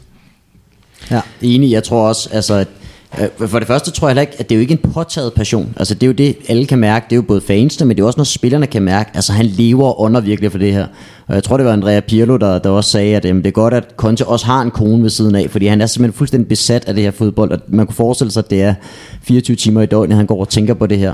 Øh, men, men det smitter bare af på spillerne også. Øh, og det er så også, altså igen det her med, hvor holdbart er det, fordi det er jo også noget, der fungerer, og det fungerer også efter fire måneder, og jeg tror også, det kan fungere i en sæson. Men det er klart, at han jublede også ekstremt meget, kan jeg huske, til at starte med i Chelsea. Og det de red på hele den der bølge, og de fik, øh, var det 13 sejre i træk, tror jeg det var, efter den der Arsenal-kamp. Øh, men i anden sæson, så kunne man ligesom mærke, at han, og han følte sig heller ikke hjemme længere i London. Det var også tydeligt, at han gerne ville væk derfra. Men, men der var bare ikke den der samme passion, både blandt spillerne eller blandt Conte. Så det er selvfølgelig også, hvor længe det kan holde, men det, det er nemlig fedt, fordi man ser, at det, det smitter af på spillerne. Så hvis vi kigger lidt på hans, øh, hans metodik, øh, som jo også er noget af det, som, som man bliver nødt til at fremhæve ved, ved Antoni Conte. Så det er jo meget, selvfølgelig han, det siger sig selv, han er enormt rundet af den sådan italienske tradition for, hvordan, hvordan træner man. Og, og, og det, er jo, det er jo måske primært dig, Michael, som, som også som, som trænerkollega, der kan tale med omkring det her med, hvor, hvor detaljeorienteret han er, øh, hvor vi jo jeg var over besøg Thomas Frank i, i Brentford, øh, og, og dagen før en kamp, der, der spiller de ung mod gammel øh, til træning og siger, hvad, hvad, hvad, hvad foregår der? Altså, det, I skal spille i morgen. Hvor han bare kigger på mig og siger, ja ja, men, men det er jo sådan kulturen er herovre. Altså, det bliver jeg, jo, jeg bliver jo også nødt til at acceptere, at nu er jeg kommet til en anden kultur, og det vil de gerne gøre. De bliver glade, og, og så får de noget humør på. Øh, der, der har vi jo en konte, som er lidt i den anden øh, boldgade, som jo, som jo er så detaljeorienteret, og vi ser jo rigtig meget træning, hvor man træner 10 mod 0, og noget træning, som måske mange i sådan, også i dansk fodbold vil rynke lidt på næsen af spillere og sige, kan vi ikke snart spille noget, noget interval, eller kan vi ikke snart lave noget, noget andet end at, at gå øh, og, og, og flytte os efter en modstander, som ikke er der. Der er vel også noget i forhold til den metodik, som han er så grundig i forhold til, du, du talte er der i starten om det her med skabelonerne. Altså man kan jo næsten trække nogle af Inders angreb, men også deres måde at forsvare på. Altså du kan jo virkelig sidde og blive så glad indeni som træner, når man sidder og kigger på, hvor veltrænet et hold ind der er. Men det er jo, det, altså alt kommer vel ned til metodikken. Jamen det, det tror jeg helt sikkert, det gør. Og det er jo igen, altså, når du spurgte mig til at starte med, hvad det er, der ligesom inspirerer mig ved at se Antonio Contes hold, så er det jo netop, du kan jo se, det her det er taget direkte fra træningsbanen øh, angrebsmønstret, opbygningsmønstret mod Barcelona, det er så indøvet stadigvæk. Det er indøvet, hvordan Barcelona vil komme pres, og hvad for nogle positioner det skal finde, og lige præcis hvad for nogle afleveringer de skal lave. Og det kan der godt være delte meninger om, om det er den her måde, man skal træne spillerne på, at de bare på forhånd får at vide, hvad de skal gøre. Som ungdomstræner, der tror jeg, man vil få skæld ud, hvis man, hvis man står som Antonio Conte på sidelinjen, fordi det er jo også, det er også sjovt at se ham, når han står dernede og på lidt passion. Altså han står og dirigerer spillerne, men hvis man er lidt inde i så, så kan man næsten også se, hvad det er, han gerne vil have for spillerne. Fordi det kan jo godt ligne bare nogle lidt dumme fakter, som det ofte gør for trænerne, når de står derude. Men det er mange gange meget tydeligt, hvad det er, han gerne vil have. Nu vil han have, at vingbakken skal bevæge sig højt op. Nu vil han gerne have dybdeløb for en af otterne. Altså, øh, så det står han dirigerer med, imens de er i gang med, med spillet. Øhm, og det kommer jo, som sagt, ja, direkte fra træningsbanen med lange og øh, jeg tror virkelig kedsommelige træningssessioner, de kører igennem. Øhm, hvor, hvor det er, at man skal køre de her, især opbygningsspil, det er især dem, han kører, hvor man spiller rundt ned med trebagkæden, og hvornår er det så, man skal lave den penetrerende aflevering op mod de to angriber, hvorfra det skal gå hurtigt, hvorfra det skal være direkte. Der ligger et klip, man, man, jeg tror man kan stadig må kunne finde det øh, derude fra hans første tid i, i Chelsea, hvor, øhm, hvor de træner 10 mod 0, og hvor Hazard han ligner en, der er ved at brænde sammen, øh, hvor der står øh, et par af hans assistenttræner står og spiller bolden rundt mellem sig, og så skal hele holdet bevæge sig efter det, og Hazard han bliver mere og mere rød i hovedet. Og, og, og det er jo bare sjovt at se det der clash mellem den der italienske, hvor, hvor altså en Chiellini, han øh, vil synes, det var det mest fantastiske i hele verden jo, at, at, at træne på den måde. Og, og der, der tror jeg også, det er derfor, jeg siger det her med, at jeg tror, der er større chance for, at han kommer til at blive en kæmpe succes i Italien, end der er andre steder, fordi man også er vokset op med, det er altså også en, en, en del af fodbold, det er også, at man, øh, man træner på den måde. Jamen, det stammer jo helt tilbage fra netop Arrigo Sacchi, der virkelig benyttede sig af den her metode, og der er en meget sjov anekdote fra Real Madrid, der skulle, der skulle møde uh, AC Milan i, uh, i, i semifinalen i Europaholdenes mesterturnering tror jeg det hedder. Øh, Mesterholdenes. Mesterholdenes, ja øh, men øh, hvor, at, øh, hvor det, øh, Real Madrid sendte en scout ud for at observere deres træning inden kamp, og så kom han tilbage og sagde, de spillede simpelthen uden modstander, og der var heller ikke nogen bold med. Og der har, der har de simpelthen bare rykket rundt på banen i forhold til, at der har været en imaginær bold. Øh, og, og det er der mange andre italienske trænere, der også bruger. Og derfor tror jeg også, at italienske trænere kan have det svært, når de netop så drager eksempelvis til England. Det tror jeg også galt for Mauricio Sardi. Fordi der har du netop, som du siger, en helt anden træningskultur. Der skal man ud på træningsbanen, og det skal være lidt sjovt, og der skal være tempo, og der skal gerne være noget konkurrence. Og det ligger der bare ikke i den italienske træningsmetodik. Og jeg synes, som, altså som fan lægger man jo også mere mærke til det i, i, forhold til de her frustrerende mange indlæg under Spalletti og, og så videre. Men, øh, men, men først og fremmest skabelonerne, men også hans måde i løbet af en sæson at tilpasse sig. Øh, at, at, det er jo faktisk ret imponerende, synes jeg, at, at, at, at vi stadig ligger nummer et, og og jeg vil sige, jeg, jeg er sådan ved at blive lidt nervøs lige nu, fordi et, så fik han ikke de sidste brækker i den trup, han gerne ville have. To, så øh, de to midtbanespillere, der kom, Bardella og Sensi, er jo ligesom nogle af dem, der har kunne spille fodbold, altså hvis vi taler fodbold, og kunne være bindeledet mellem den her gode organisering og de to dygtige angriber, som den skal frem til, og som vi lever meget af. Og de er væk nu, øh, så det er de meget stationære midtbanespillere, der er tilbage. Altså det er Vecino, Gagliardini har spillet meget, Valero, som jo ikke skaber mere, altså, og, og er ekstremt langsom, så kampen mod Roma i fredags for eksempel, altså forfærdelig fodboldkamp, øh, hvor man jo kommer til mange chancer på, på Romas personlige fejl, og der, der kan man sige, jeg tænker ikke over det, at øh, når jeg kigger på opstillingen med Vecino og Valero som, som de eneste midtbanespillere ud over Brozovic, så tænker jeg, hvordan, hvordan skal vi skabe noget? Ikke? Og jeg så den tilfældig sammen med en, øh, en, en, en ven, der også er i fodboldbranchen, som måske lige ser de ting, jeg ikke gør, hvor han siger, prøv at se, hvordan han bruger Vecino og Valero. Hver gang ind der er i besiddelse, jamen, så trækker de ned bag Romas bagkæde, bag deres baks, og det er jo ikke fordi, du vil have dem til at have bolden i de positioner, men du vil trække nogen med dig ud og skabe rum til, at du faktisk har to sta- relativt stationære angriber i midten. Ikke? Det, altså, det er sådan nogle ting, hvor jeg tænker, okay, altså, der, der, der er bare en forskel på måden, han former sig på, ud fra hvad han har til rådighed. Og, og, og det, er jo, det, er jo, det er jo det, der gør, at, at man stadig kan vinde kampe, selvom man, man, man måske bliver lidt tyndt besat på, på skadespositionerne. Så jeg tror jo, altså, i forhold til at snakke om, hvor længe holder han i hver klub, men, men jo flere vinduer han får lov at forme det her hold, jo mere kan vi måske begynde at drømme stort øh, i Inter. Og det var en glimrende overgang af Adal til netop øh, den her snak om, øh, om formationen. Fordi nu, vi har jo været, været lidt inde på det i forhold til, at øh, han jo egentlig har spillet med fire i bagkæden, altså den her 4-2-4 formation, som han rigtig gerne vil spille også i, øh, Juventus og til at starte med i, i Chelsea. Men er jo endt på den her 3-5-2 nu, øh, som han jo også har stor succes med i, øh, i Juventus. Og, og vi skal ikke sådan gå alle spillere igennem, for som du også er inde på, så har der også været nogle skader og sådan nogle ting. Men der er lige nogle spillere, som jeg synes, øh, der er, der er sådan ret interessante lige at, øh, at kigge lidt på. Og, og Brozovic har vi allerede nævnt som jo for mig står som måske, altså nu taler vi om, at han er dygtig til at få, øh, få det maksimale ud af sine spillere, men, men Brozovic må, må næsten være den spiller, han har fået mest ud af i forhold til, hvor, hvor god han faktisk ser ud nu. Og der vi vel også over igen i forhold til det her med at få skabt en, altså lidt nytænk en rolle. Altså Pirlos rolle i, det var, det var jo allerede blevet skabt, kan man sige, i Milan, så, så det, var ikke, det var ikke fordi Conte ligesom var ham, der opfandt Pirlo som, øh, som sekser. Men, men det her med, med Brozovic, der også kan udfordre og begynde at lægge drible for, øh, for, for sekserpositionen, der er vel nogle ting der, der, øh, der, der hvor Conte skal have noget ros, men hvor også øh, en spiller som øh, Brozovic virkelig har profiteret af det her trænerskifte.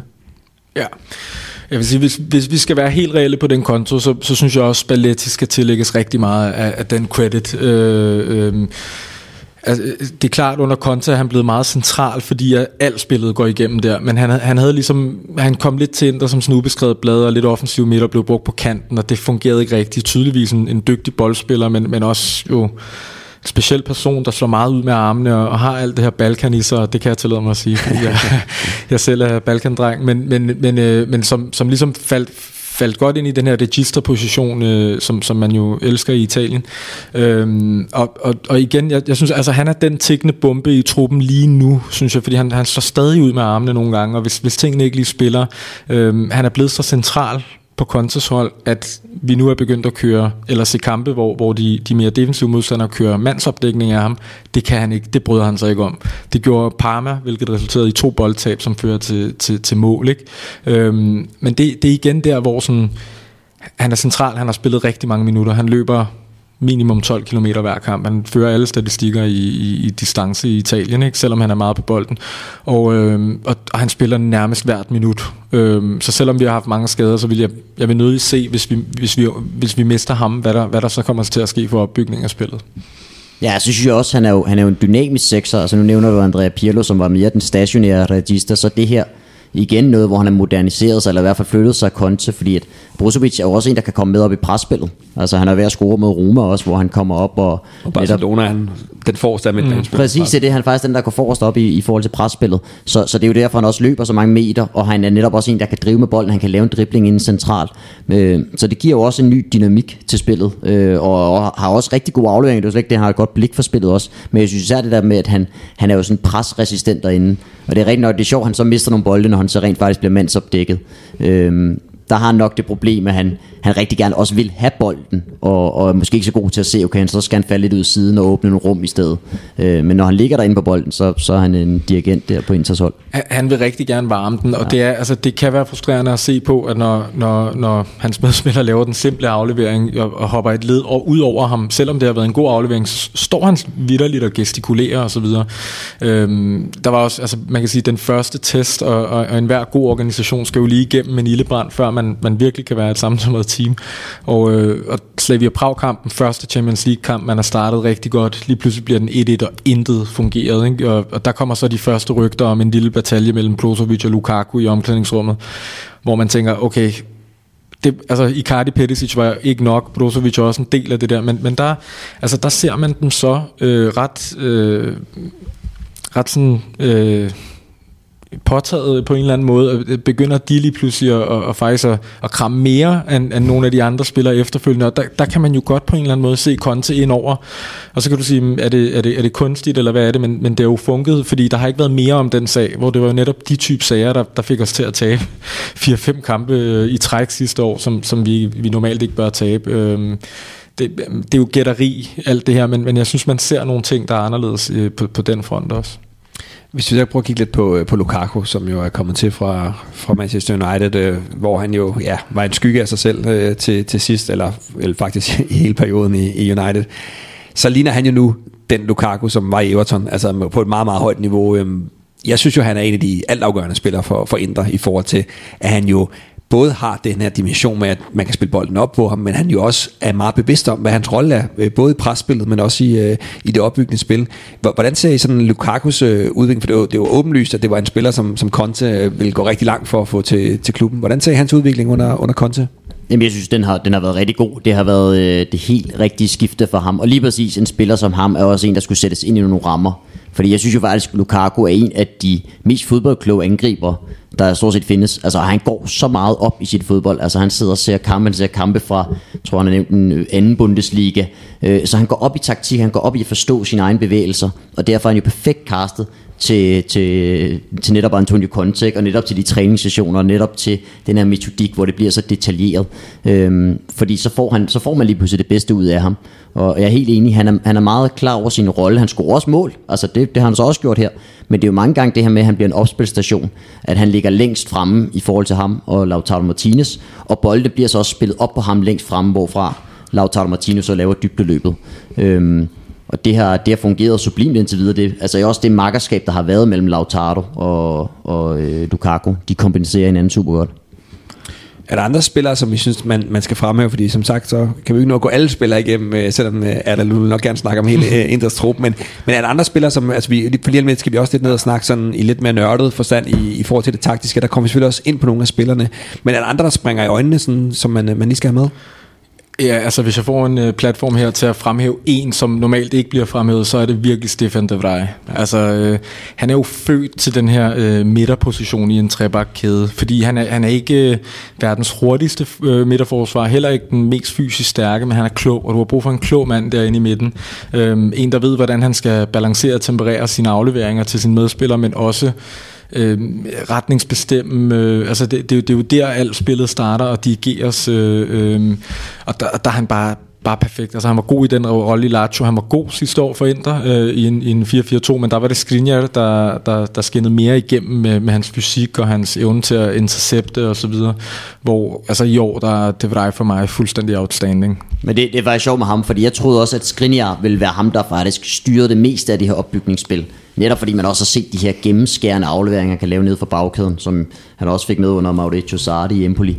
Øhm, men det har netop været de Vrij, der, har, der ligesom har taget de her raids op i banen også, og han har bare en kølighed på bolden, som er vigtig, når man spiller den der trebakkæde, til at kunne se, okay, hvor kommer presset fra, og hvornår er det egentlig, at sætte bolden op i banen. Og så slår han nogle sublime afleveringer derfra. Det var jo samme rolle, Bonucci havde øh, i Juventus under Conte, og også på det italienske landshold, hvorfra banen ligesom lige pludselig kan åbnes op, og du også kan lægge de her lange bolde mm. dybt. Øh, det er også det, de scorer på mod Dortmund, tror jeg det er, hvor det er De Vrij, der tager bolden op og, og spiller som ganske simpel chipbold. Det ser meget simpelt ud, men det er jo netop, fordi han lige ser, at der er en mulighed for at støde op i banen og, og lægge en aflevering i bagrum. Men det er jo sjovt, nu nævner jeg jo Skriniar, som, som jo har spillet en, en habil sæson i år, men han skinner jo slet ikke lige så meget igennem som sine to første år i Inter, og der er det jo der, kollektivet kommer først, og han, han bliver rykket ud på den her venstre stopperposition, som bestemt ikke passer ham i forhold til at skulle føre den frem øh, øh, fra højre side i forhold til de hårde afleveringer, og også bare den tilpassede, du føler. Altså, øhm, og, og det kan jeg som fan godt leve med. Han skal nok få sit shine. Han har fået sit navn øh, ud i, i atmosfæren, øh, men, men han har haft lidt problemer med, med, med at passe ind, og det er jo klart, du optimalt set vil du helst have en venstrebenet på den position. Og der har Bastoni også fået øh, sin andel af minutter allerede, som, som jo er et ungt øh, kæmpe talent på den position, hvor der er Skriniar bare bedre til højre. Så der skal Godin også spille nogle gange, så, så, så det er igen op til Conte at balancere det her, og det er jo ofte her, vi ser spillere begynde at surmule og ultimativt ville væk og så videre. Det er jo, når, når, når de begynder at blive brugt for meget ud af position, at, at det ligesom skader hvordan de selv frem, fremstår. Ikke? Så mm, formår han ligesom at, at beholde folk i den tro, at så længe det er i holdets bedste interesse, så, så skal det nok blive fint. Glad for, at du nævnte de dage. Jeg var nede i 2011, har det været, og, og, og følge Feyenoord i, øh, i et par dage øh, og se deres træning, hvor øh, det var en helt ung, øh, fremstormende stopper, som, altså, jeg, jeg, jeg var sikker på på det tidspunkt, at han ville blive en af verdens bedste forsvarsspillere, så, så jeg var sådan lidt ærgerlig over, at okay, så Lazio var han okay, men så kommer han til Inter, og nu, og nu synes jeg faktisk, at vi ser nogle af de ting, hvor, hvor at man godt kan se, at han har et kæmpe potentiale, øh, og selvfølgelig står han lidt i skyggen af et par andre hollandske forsvarsspillere, som, som gør det ret godt øh, for tiden, men, men der er ingen tvivl om, at, at han har også profiteret af, at, at man gerne vil have en spillende midterforsvar, som kan, kan føre bolden frem, og noget af det, som, som vi netop skal snakke om nu, det er lidt i forhold til deres opbygningsspil Inter, som jo er,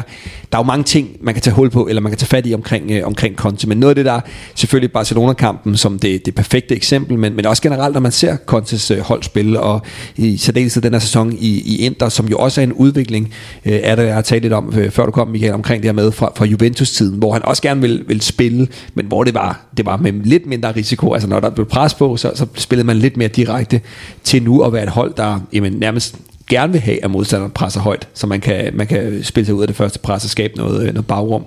Men det, jeg synes, er interessant at kigge på, det er lidt det her, øhm, den her fase 1, altså deres opbygningsspil. For noget af det, der, der jo springer i øjnene, når man ser øh, Inter spille, det er jo den her træopbygning med de tre stopper, og så Brozovic i den her rolle som, som den der, øh, så det bliver sådan en 3 plus 1 øh, opbygning. Men så samtidig også den her bevidsthed om, at man skal være i overtal. Om det så er vingbakken, der går ned, eller det ene er otteren, der går ned, men at man hele tiden sørger for at være i overtag, så man kan få det ro i spillet. Hvordan ser du øh, sådan deres, øh, deres, øh, deres fase 1?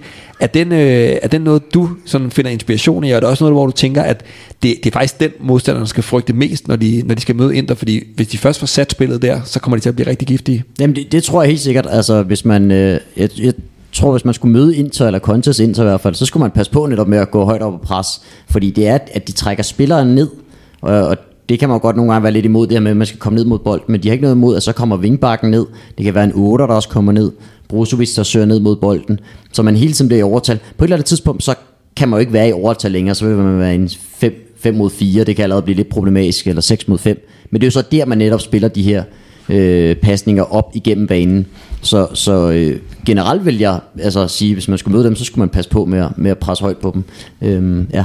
Ja, fordi, fordi det er jo netop det, at det er jo, det er jo der, hvor problemerne opstod, for det var, jo, det var jo tydeligt mod Barcelona, at det var guf for Conte og Inter, at Barcelona valg, valgte at investere så mange spillere, fordi kigger man på, på deres, øh, hvor, hvordan de, deres øh, afleveringer bliver, øhm, bliver slået i løbet af en kamp, jamen så, så er det jo, spiller de jo faktisk ret direkte, når, når de kan. Altså det vil sige, det, der er rigtig mange bolde i fase 1, hvor de, hvor de flytter modstand, og lige så snart der så åbner noget op, så spiller de meget direkte. Men problemet opstår så ofte, når de så møder lidt mindre hold, typisk på hjemmebane, der pakker sig, og, og, og så er det jo klart, så, så, så kommer de til at stå, som du siger, med, med rigtig mange spillere, og bruger måske fem spillere nogle gange til at bygge op med over for to angribere. Så der, der er vel stadigvæk noget at gå på for Conte. Jo, jeg, jeg tror helt sikkert, det er det her overraskelseselement, du får, fordi det, det ligner jo den her skabelon af possession og så videre, og så, og så er det den her eksplosion, den direkte aflevering op, og vi har simpelthen skabt så mange friløbere i den her sæson på det, altså på den her, og der tror jeg også, en, en Lautaro jo er, er essentiel, ikke? det der med, man ser i Slavia Prag-kampen 81. minut 1-1, og vinder man ikke den, så er man definitivt ude af, ude af regnstykket i forhold til avancement for Champions League. Men hvor, hvor, hvor han ligesom trækker ned, og, og Lazaro får den egentlig ude på venstre side, øh, sådan lidt det, det, det ligner jo ikke noget, der skal blive en chance, men, men, men, men, men du kan se i de langsomme gengivelser, at på det tidspunkt, han modtager den derude, og han er lige kommet ind og er normalt jo, jo højre vingbak, der bevæger alle sig på en helt bestemt og struktureret måde, og den lange bliver slået mod Lautaro, der laver en bevægelse væk fra, fra bolden, ikke? Og, og giver den her friløber til, til Lukaku. Og det der med at kunne skabe chancer ud af ingenting, i stedet for at ligesom skulle etablere sig ud af alt, det, det tror jeg bliver en... Øh, men, men altså, Prag skulle jo også have point i den kamp, så var nødt til at stå oppe. Og, og vi har simpelthen altså, og, og det handler lidt om, at Conte ikke har fået de spillere, han, han, han skal have endnu på alle positioner. Vi kan ikke åbne op for de små. Det, det, altså der, der, der vinder vi stadig på, på, på, på tilfældigheder, synes jeg, eller på, på at vi har bedre fodboldspillere, som, som skaber chancen. Ja, men det, det er rigtigt. Og så alligevel har man så vundet faktisk de fleste kampe mod de mindre hold, og tabt til Juventus og, og spillet uafgjort her med Roma ja. senest. Men det er rigtigt, at der, der, er de, der er de måske større problemer, og det er også det, han nok skal bygge på. Men i forhold til opbygningsspillet, så noget, der, der inspirerer mig mest, det er de afleveringer, de slår med vi kalder dem ude i Nordsjælland, kalder det rundt om hjørnet, øh, men hvor man spiller med, med nærmeste ben. Øh, hvis man, er, hvis man tager et DBU-kursus, så vil man lære, at man altid skal aflevere til fjerneste ben, og man altid skal modtage på fjerneste ben. Men, men det ligger i det hele taget i den italienske skole igen, det her med, at, at man skal turde spille en bold, hvor at modspilleren har en mand i ryggen, og derfra spille en aflevering med ens nærmeste ben lige rundt om manden op i banen. Øh, og på den måde overkomme, kan man overkomme et helt pres. Øh, og, og der taler det jo ind i sådan, i forhold til hvis man ser sådan på fodbold idéhistorien, så taler det også ind med, at vi havde først det her paradigme meget med boldbesiddende fodbold, så fik vi rigtig meget presfodbold, og nu kommer der den her fleksibilitet, hvor det er, at jamen, det er lidt possession fodbold, men omvendt bliver det også nogle gange noget, der ligner kontrafodbold, fordi at man fanger modstanderen højt op i deres pres. Altså man tiltrækker dem næsten til at lave deres presspil, og så spille dybe stikninger. Eller spille op på angriberne og kombinere sig derfra hurtigt.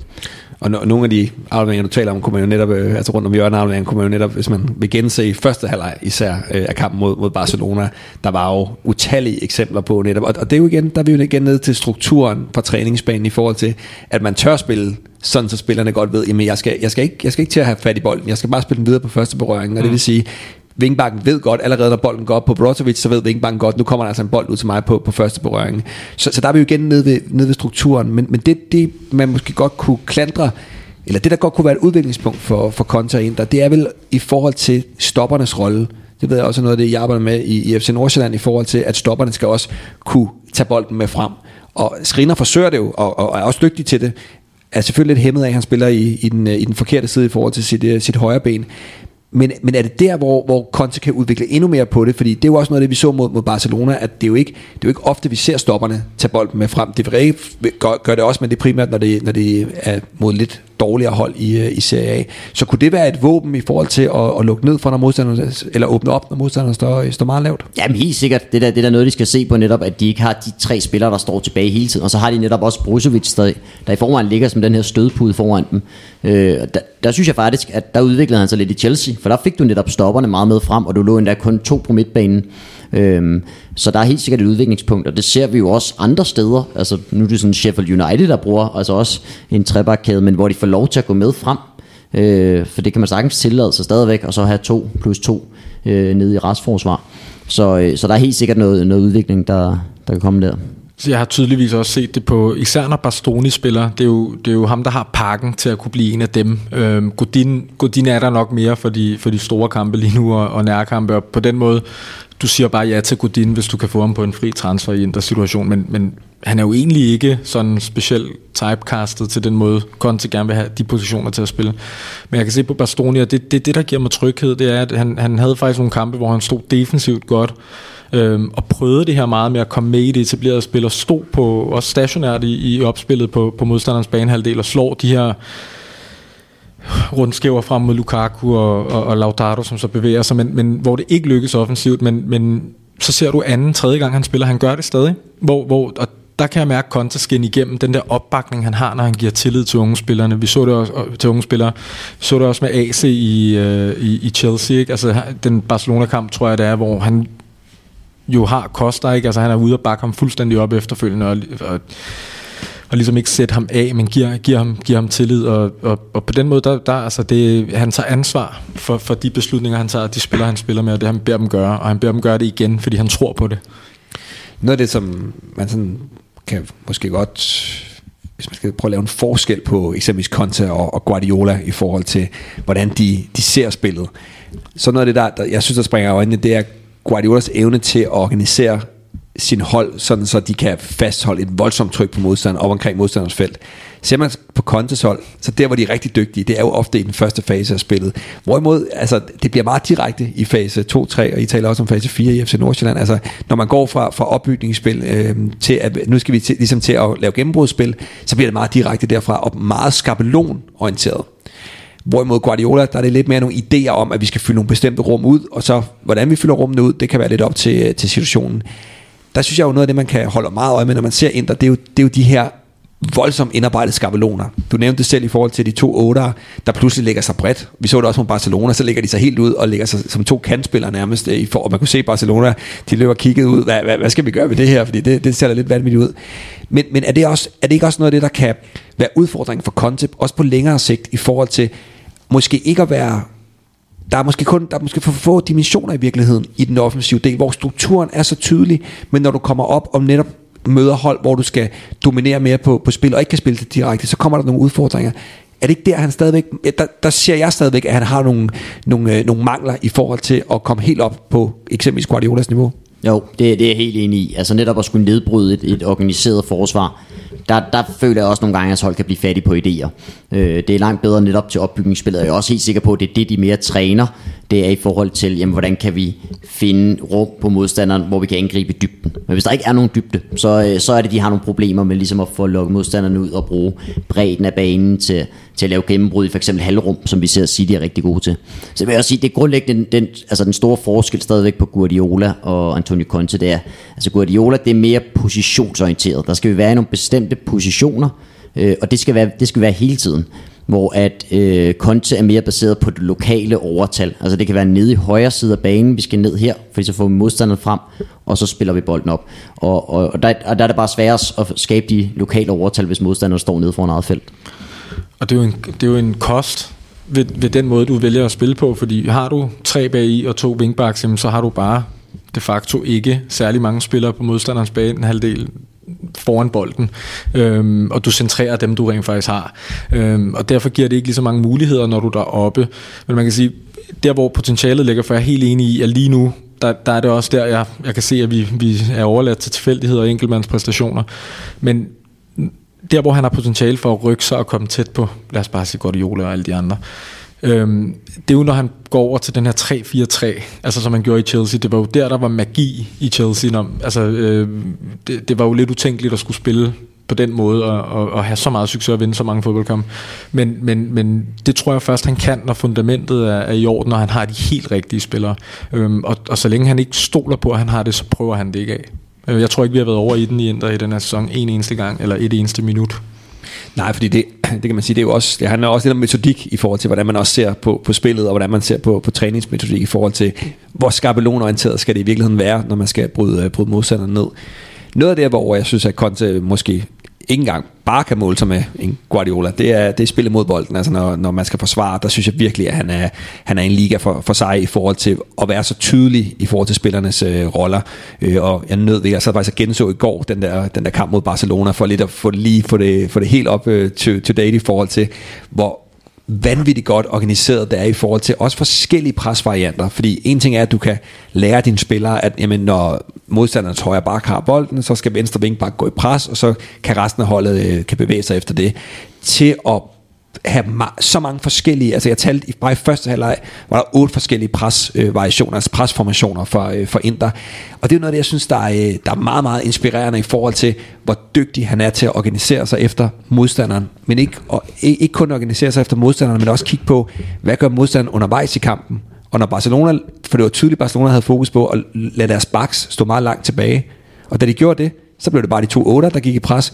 Når, når Barcelonas backs kom højere op, så blev det Vingbakken, der gik i pres, og det var, det var så tydeligt, at det var afstemt. Der, der kan vi vel godt tale om, Michael, at, at han er oppe på, øhm, på det allerhøjeste niveau i forhold til at kunne organisere holdene efter at kunne lukke ned for, for modstanderne. Og der kan vi vel også godt, nu vil jeg jo rigtig gerne have den her, øh, den her øhm, hvad hedder det, parallel og perspektiv i forhold til Catenaccio. Der kan vi vel godt tale om, at, øh, at den her måde at, ja lad os kalde det ødelægge modstandernes spil, men, men det, det lyder negativt. Altså det, det, skal, det skal i virkeligheden menes som en, Ja. en ja. ros. Jamen, det- og det synes jeg helt sikkert, det er der, og jeg synes sagtens, at man kan perspektivere det tilbage til sådan igen italiensk forsvarstradition, og det, og det er ofte noget, der er blevet sådan lidt et negativt lavet begreb, at italienerne, de, de også defensivt, de gerne vil ødelægge spillet. Det synes jeg heller ikke, det er. Jeg synes ikke, det er lige så aggressivt pres, som eksempelvis Manchester City's under Guardiola, eller, eller Klopps, som det i hvert fald var på et tidspunkt. Øh, der synes jeg stadigvæk, at det er mere sikre sig, men, men det er jo netop meget fleksibelt i forhold til, hvem er det, der går op øh, og presser på boldholder. Det er ikke den samme spiller, hvis det er, som du siger, at venstre bak modtager bolden. Det er alt afhængigt af, hvor højt op de er på banen. Øhm, og, og det er netop, altså så når man sidder og jagtager det, og kigger på det, og ikke prøver som neutral at se at have en underholdende kamp, men egentlig bare øh, ja, jagtager det, så, så, er det, så er det meget synkront at se på, og der er spillerne igen meget, meget bevidste om, hvad for nogle roller det er. Øhm, og også noget med, altså, der er også, han giver også afkald på noget, synes jeg, i defensiv. Altså, angriberne har en rolle helt sikkert i forhold til, i forhold til presspillet, men, men på et tidspunkt, så stopper de også op, og så bliver de ligesom fremme. Og det er jo igen også, hvor lige kan se, så kan man se Lautaro Martinez. Nogle gange søger han så bredt, mens modstanderholdet er på bolden. Men det er jo klart, der har de jo allerede set, okay, deres venstre bak går højt op i banen, så ligger han allerede klar i restangreb. Så det er jo igen den her altså, ekstremt detaljerede metodik, han kører, og, og hvor det er at finde et, enhver svaghed hos modstanderen, og så gå ind og udnytte det. Ja, for netop, altså, når man ser den her kamp mod, ja, det er jo alle indre kampe, når man ser især Vingbakken gå i pres, altså den kædereaktion, det så, altså, hvor de reelt set så ender med at spille med en firebakkæde jo, fordi så Vingbakken går bare i pres, og det er jo ikke sådan, som vi ser det. Nogle hold praktiserer, at så går Vingbakken i pres, når modstanderen de krydser øh, midterlinjen, altså det, er jo, det kan jo være helt op på modstanders bane en del, og så, så er det tydeligt, at 8'erne falder ind under, 6'erne falder også ind under, og så på den måde har man ligesom bevarer den her kompakthed, og spiller jo hele tiden med de her tre stopper, så selvom man egentlig godt kan være lidt aggressiv med nogle spillere, så har man stadigvæk den der sindssygt store sikring, øh, og gør bare, at det bliver rigtig svært at skabe chancer mod Inter. Og der synes jeg, der er, der er et tydeligt eksempel på den dygtige træner, og så den excellent træner, som, som jeg mener er en kategori, Conte hører under. Øhm, fordi der, der, hvad kan man sige, den her dille kommer med, at man skal presse ekstremt højt igen. Der, der kan jeg huske første Champions League kamp sidste år, der forsøger Spalletti jo med Nainggolan det her høje pres, som vi taler om, at Brozovic har nu, og, og alle følger med, ikke? Hvor altså, Tottenham splitter dem jo bare i første halvleg. De, de kan slet ikke finde ud af at tage løbende, og der kommer de nogle kæmpe rum, som jeg, som jeg sådan sjældent har set på det niveau, øh, hvor man kan se, det, det, jo, det, det handler jo bare om, at du går ud og siger, nu presser vi højt, men ikke om de otte varianter af at presse højt. Hvor når du så netop, som du siger, Rasmus, ser Konte gøre det, jamen der, der er bare så meget mere omtanke om det, og så meget foruds, forudsenhed i det, at, at, at, at det virker. Men, men synes du, Rasmus, at han skaber presfælder som sådan, hvor de kommer ind i situationer, hvor de kommer i dobbelt- eller trippelpres? Nej, jeg synes jo, det, det som der er tydeligt, at Conte er meget rundet af og inspireret af, det er jo det her med, at han jo ofte gerne vil køre mand-mand. Altså skabe de her, faktisk de her en mod en situationer, som man jo gerne vil skabe offensivt, dem han også gerne skabe defensivt. Og der ser vi jo faktisk ofte, at han vælger, og det er jo også derfor, vi i i kamp mod Barcelona ender med at se Brozovic ryge helt op nærmest og være forreste mand i presset, fordi de så går mand-mand på Barcelonas centrale spillere, og gerne vil have Barcelona til at ture spille bolden derind.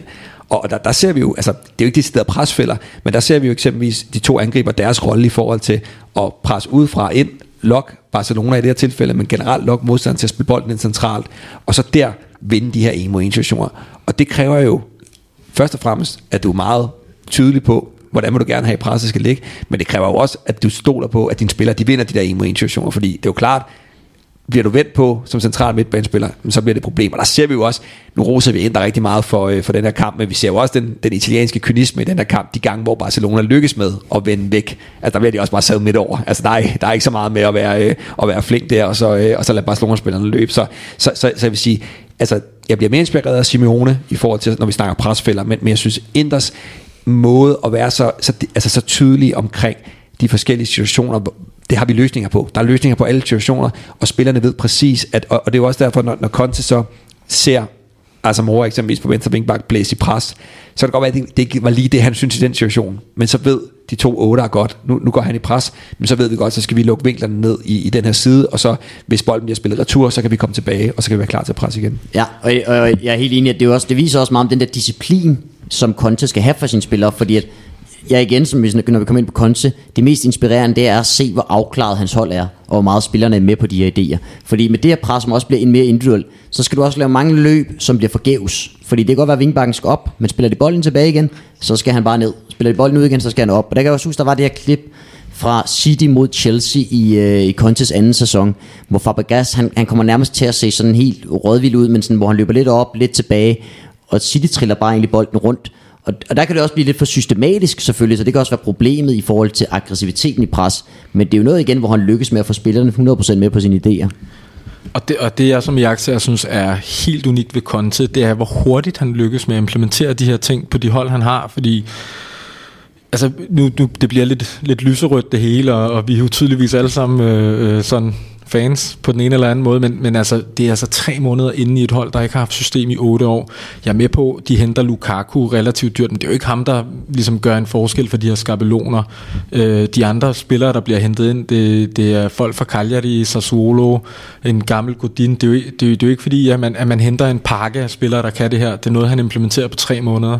Og det samme, som vi har talt om tidligere i Juve fra 7. pladsen, første plads ubesejret året efter, tager Chelsea fra 10. pladsen til at vinde Premier League, samtidig med at han implementerer en spillestil, som man nærmest ikke har set før i ligaen.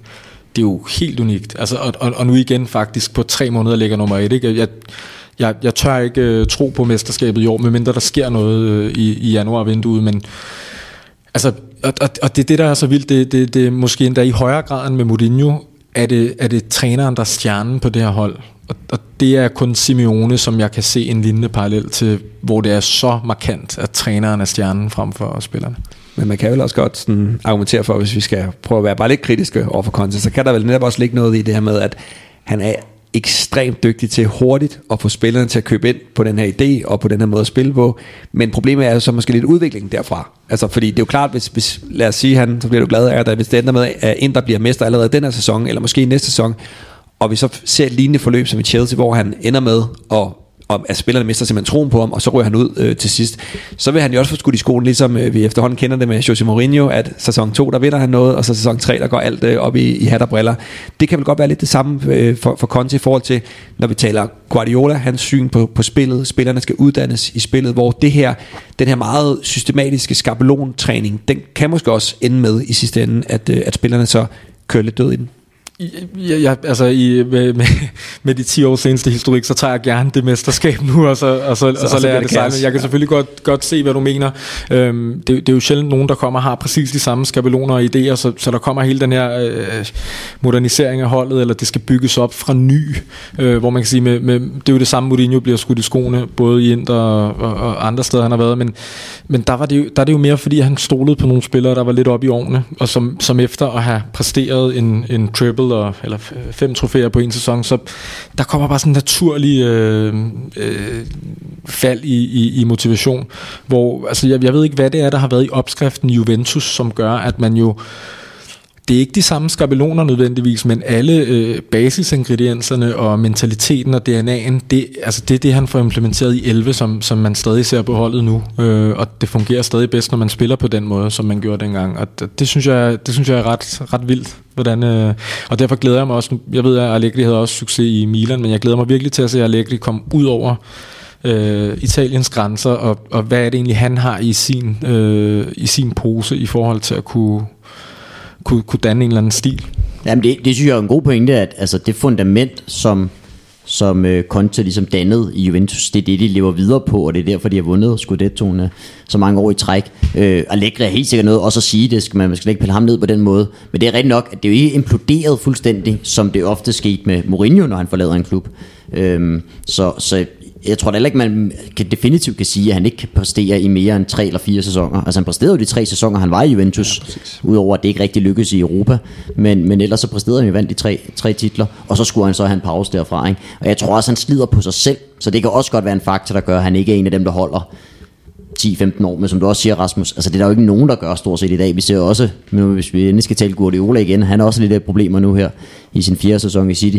Så, så på et eller andet tidspunkt, så kan det jo godt være den der, den gamle Bella Gutmann, der sagde, at han kun kunne være i, i en klub i tre sæsoner, og så kunne man ikke motivere spilleren længere. Det kan jo godt være, at det passer i en eller anden grad. Ja, altså nu, nu vil jeg faktisk mere spørge i forhold til jeres fodboldfaglige take på, hvad er det, der gør, han, han, nu har han jo fået prædikatet lykkes ikke i Europa, og det har jo været nogle ret grælde eksempler i løbet af karrieren, og, og egentlig er han jo, man kan sige, ryger, ryger de ud i en pulje nu med, med, med Barcelona og Dortmund, er det jo ikke sådan en katastrofe i forhold til, hvor man kommer fra. Men gør man det, fordi man mistede point hjemme mod Prag, så vil det jo netop være den, den historie. Men, men, men har, I, har I et take på, hvad det er, der gør det, sådan rent øh, taktisk? Nej, men jeg, altså, jeg tror, man skal passe på med sådan rent taktisk, at det har ja. noget med hans måde at, at, at se fodbold på. Altså, jeg, jeg er jo ikke den store tilhænger af, at man, man vurderer trænerne på, på Europa, fordi det, det er så tilfældigt i bund og grund. Altså, når du kommer ned og altså, kigger du på Champions League de sidste ja, 10 år, er det vel, så er der et år, hvor Messi eller Ronaldo ikke har vundet. Så, så det handler jo også lidt om, hvem har i virkeligheden de allerbedste spillere, når det kommer, når det kommer dertil. Så, så, så jeg vil sige, umiddelbart, så, så synes jeg ikke, skal man passe på med at vurdere en træner på Europa, men det er jo klart, det springer også lidt i øjnene med Conte, også med de klubber, han har haft. Jeg ved godt, første sæson i Chelsea, der var ikke noget, øh, der var ikke øh, Champions League, der var faktisk ikke noget europæisk. Men, men der, er jo, der er jo noget omkring det med, at han ikke har, har haft succes. Han ikke har den her, den her europæiske titel. Så, så jeg, jeg, jeg, jeg synes, man skal være meget varsom med at, øh, at tillægge det noget, der har noget med taktikken at gøre.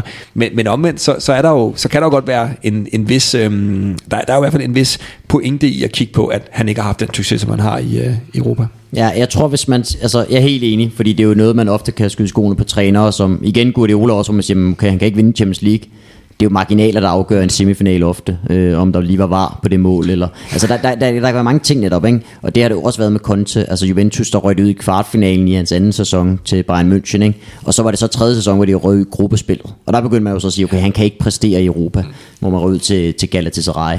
Øh, jeg tror, hvis man skal finde en eller anden bevæggrund for, at det ikke helt er lykkes, så er det måske, at han igen slider meget på sin omgivelser. Han vil meget gerne bruge de samme spillere, og han vil, jeg tror gerne, han vil bruge de samme spillere, netop fordi det hele skal være så indstuderet. Så kommer der en ny spiller ind i startopstillingen, så kan det være et problem for de her automatismer.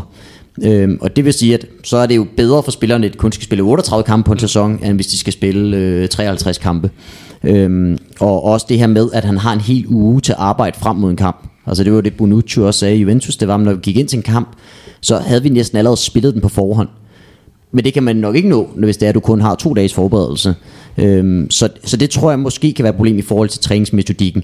Det kan man jo så styrke ved netop at få stadigvæk en stærkere trup, øhm, hvor du har i hvert fald to spillere til hver plads som man faktisk føler kan gå ind. Fordi jeg er helt enig, jeg synes også, det var et problem, da man så med Roma, at Borja Valero skulle spille den her 8 her. Mm. Altså, jeg elsker Borja Valero som spiller, men han er jo en meget mere stationær spiller. Nu skulle han ligge og løbe dybt, og øh, han havde netop ikke nogen fart, og han har heller ikke det der, der er sjældent produkt op omkring øh, modstanderens målfelt. Han ligger mere og dirigerer spillet. Øhm, så, så, så nogle af de her ting, det bliver et problem for Conte i forhold til trupstørrelse og hvilke spillere, der skal gå ind i stedet. Og, og det er egentlig også det, der er min største, hvis vi nu skal tale øh, lidt, lidt, lidt kritik eller negativt. Det, det, er jo, det er jo det, jeg er mest bange for i forhold til den her rosenrøde start. De gange, inden der har mistet point, der er han jo ikke langsom til at gå ud og sige, jamen, vi fik ikke sat det præg på markedet, vi ville. Og han har jo altid været kendt for at ville lægge pres på den måde på sin sportsdirektør. Jeg har bare en, altså jeg har en lidt tese om, at det ved Marotta godt, han har prøvet det før med ham, og han er okay med det. Han er okay med på lidt Mourinho's vis, at, øh, hvad kan man sige, nederlaget eller øh, fadesen bliver taget fra den nuværende trupper over, over mod ledelsen og, og, og væk fra fokus fra de to fejlpasninger, som Brozovic laver, men mere omkring hvorfor var der ikke de to spillere, der egentlig burde have været der.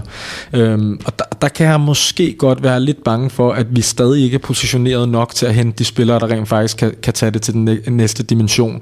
Øhm, især fordi de steder, jeg ser, at vi kan forbedre os hen imod at skulle vinde et mesterskab, det er på wingback-positionerne, hvor man jo har rigtig mange nu, men man har rigtig meget blød mellemvar. Og jeg synes, ikke, jeg, jeg, jeg synes generelt i international fodbold lige nu har man et problem på bakpositionerne. Der er ikke, der er ikke nok dygtige spillere, som, som, som der var for 10 år siden. Øhm, jeg, jeg har virkelig svært ved at se, øh, øh, hvem det er, der kan komme og udfylde lige den rolle, han vil have, som, som vi et har råd til, men som stadig er inden for, for rækkevidde øh, i forhold til alle de alternative klubber, man kan komme til efterhånden. Ikke? Øhm, og så er det på de centrale midtbanepositioner, øh, hvor der, der, der er han nødt til at få noget ind. Og lad os sige, at det ikke kommer i januar. Jamen, så kan jeg bare se det der mønster igen fra Chelsea-tiden med Abramovic, og, og, og, og er du først passioneret i noget, jamen så lærer du at elske hurtigt, men går det den anden vej, så lærer du også at have det hurtigt. Og, og det er der, hvor jeg stadig går og siger, lad os nu se, når, når krisen rammer, hvis den rammer. Og det kunne passe med sådan en uh, god uh, overgang til, til at slutte, uh, slutte af for i dag, fordi jeg vil godt tænke mig lige her til sidst, uh, hvordan I sådan ser på, på perspektiverne for, uh, for Conte og, og Inter. Er det her starten på, uh, på sådan det, det nye Grande Inter, at vi får et, uh, et Interhold, som kommer til at, at duellere med, med Juventus, og mesterskabet kommer til at være helt fremme i Europa, eller, eller er det alligevel for svært for, for Inter at komme helt op på, på niveau med, med Juventus sådan inden for, for de nærmeste år? Jamen det tror jeg handler meget om, om tålmodigheden i klubben, som er der. Der er måske ikke så den tålmodighed, der skal være. Øh, men det er jo også, selvfølgelig er det de investeringer, man kommer i nu her, om, om man er klar på at investere i forhold til det hold, Conte gerne vil bygge op. For jeg tror også, det er rigtigt, at hvis Conte heller ikke får det, han gerne vil have, jamen så kan han også godt bakke ud af projektet, og hvis resultaterne ikke helt går, det kan godt være, at man rammer en krise i løbet af februar-marts måned, det er der, man taber mesterskabet. Jeg tror heller ikke netop, de holder hele vejen til målstregen. Jeg, kommer, jeg tror, de kommer til at udfordre Juventus, men øh, jeg tror også til sidst, at de ikke har kapaciteten til at, til at følge med der. Øh, så jeg tror, det handler meget om, at man ligesom er med på at investere i forhold til det her projekt Conte. Og, og, og i så fald, så tror jeg godt, at man kan komme op og, og vippe det her Juventus øh, hold af pinden, som også er i gang med et generationsskifte, og nu har de også fået Mauricio Sardi ind, hvor, at, øh, hvor man kan sige, der, der er også nye idéer lige pludselig på det her Juventus-hold, og Bonucci er ude og sige, det er en helt ny måde, vi skal forsvare på, og der kommer til at være øh, ligesom en overgangsperiode, hvor der er nogen, der kan komme op og skubbe, skubbe til Juventus, og lige nu, der er det, der er det jo klart Inter, der ligner en kandidat til det. Jo, men altså, det, det, det tror jeg, det er selvfølgelig svært at sige, fordi det har været to kæmpe æraer i, i klubbens historie, men, men hvad kan man, tegningen er til, at det er nu, man ligesom kan komme tilbage på den klinge. Om, om det så ender med, at man vinder Champions League eller ej, så er vi jo tilbage til at tale marginaler, var, øh, whatever, ikke? hvem har Messi eller, eller Ronaldo.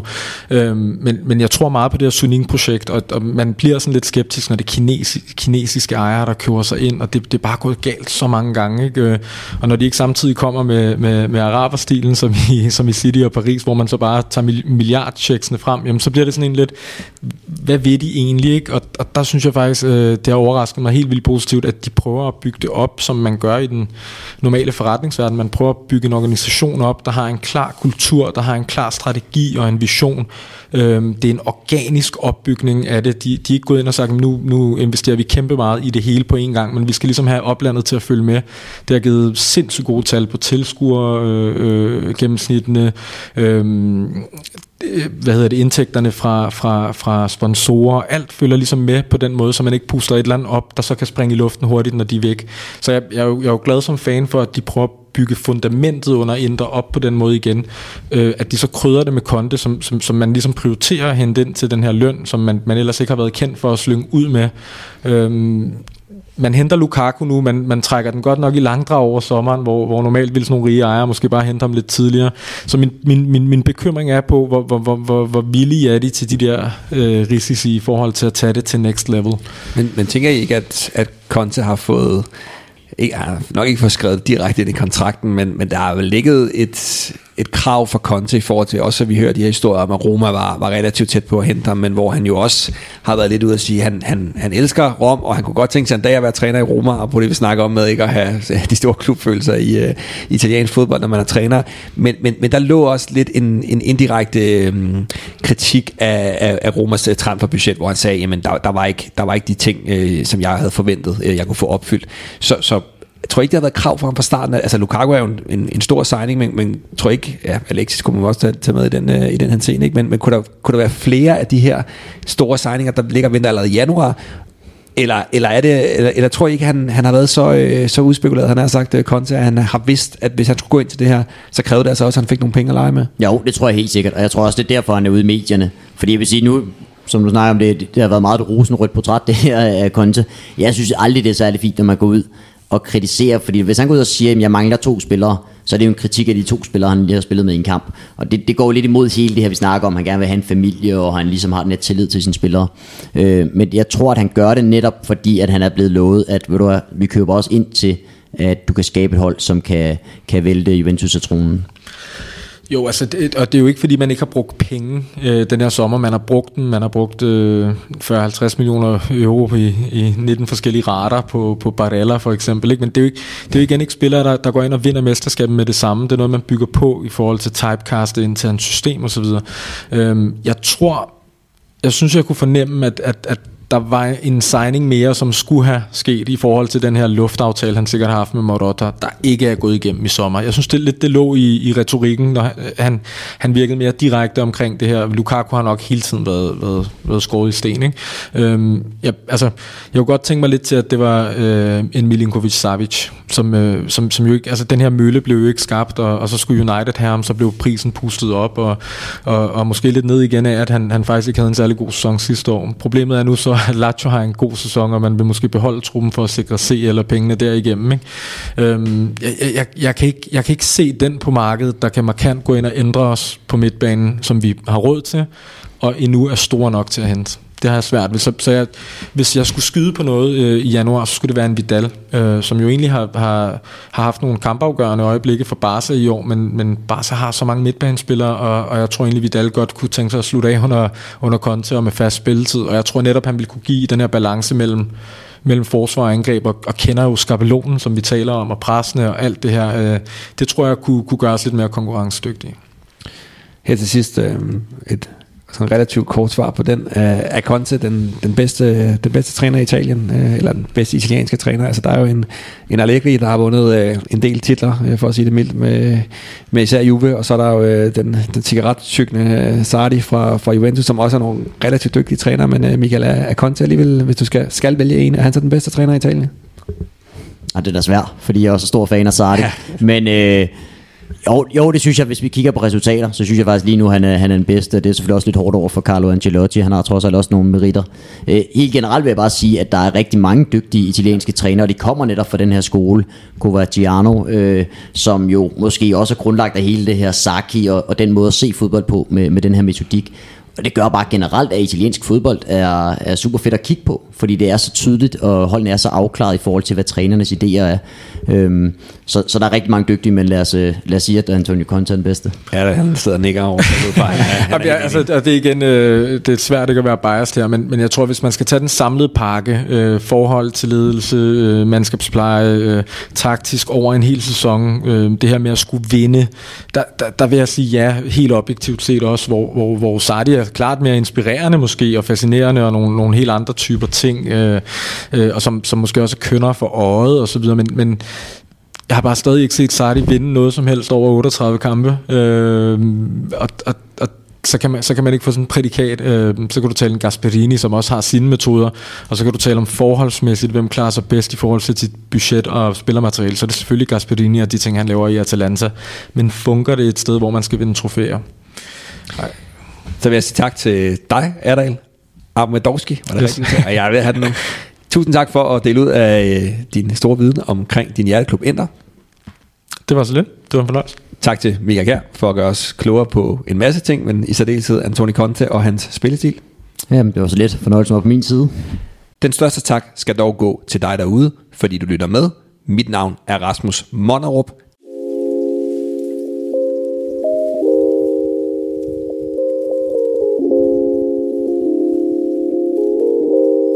Det du lige har hørt er begyndelsen på en helt ny serie. Vi kommer til at kalde det Klub Mediano. Det er en serie med portrætter af både danske og internationale klubber, hvor vi kigger på klubbernes taktiske arv og det spil, som klubbernes arvmasse er skabt af. Vi håber at lave 10 nye episoder i 2020, og som altid håber vi at finde en partner til serien. Kom gerne med forslag til, hvem du gerne vil høre om, og give os feedback, så vi kan udvikle det her format løbende. Tak fordi du har lyttet med.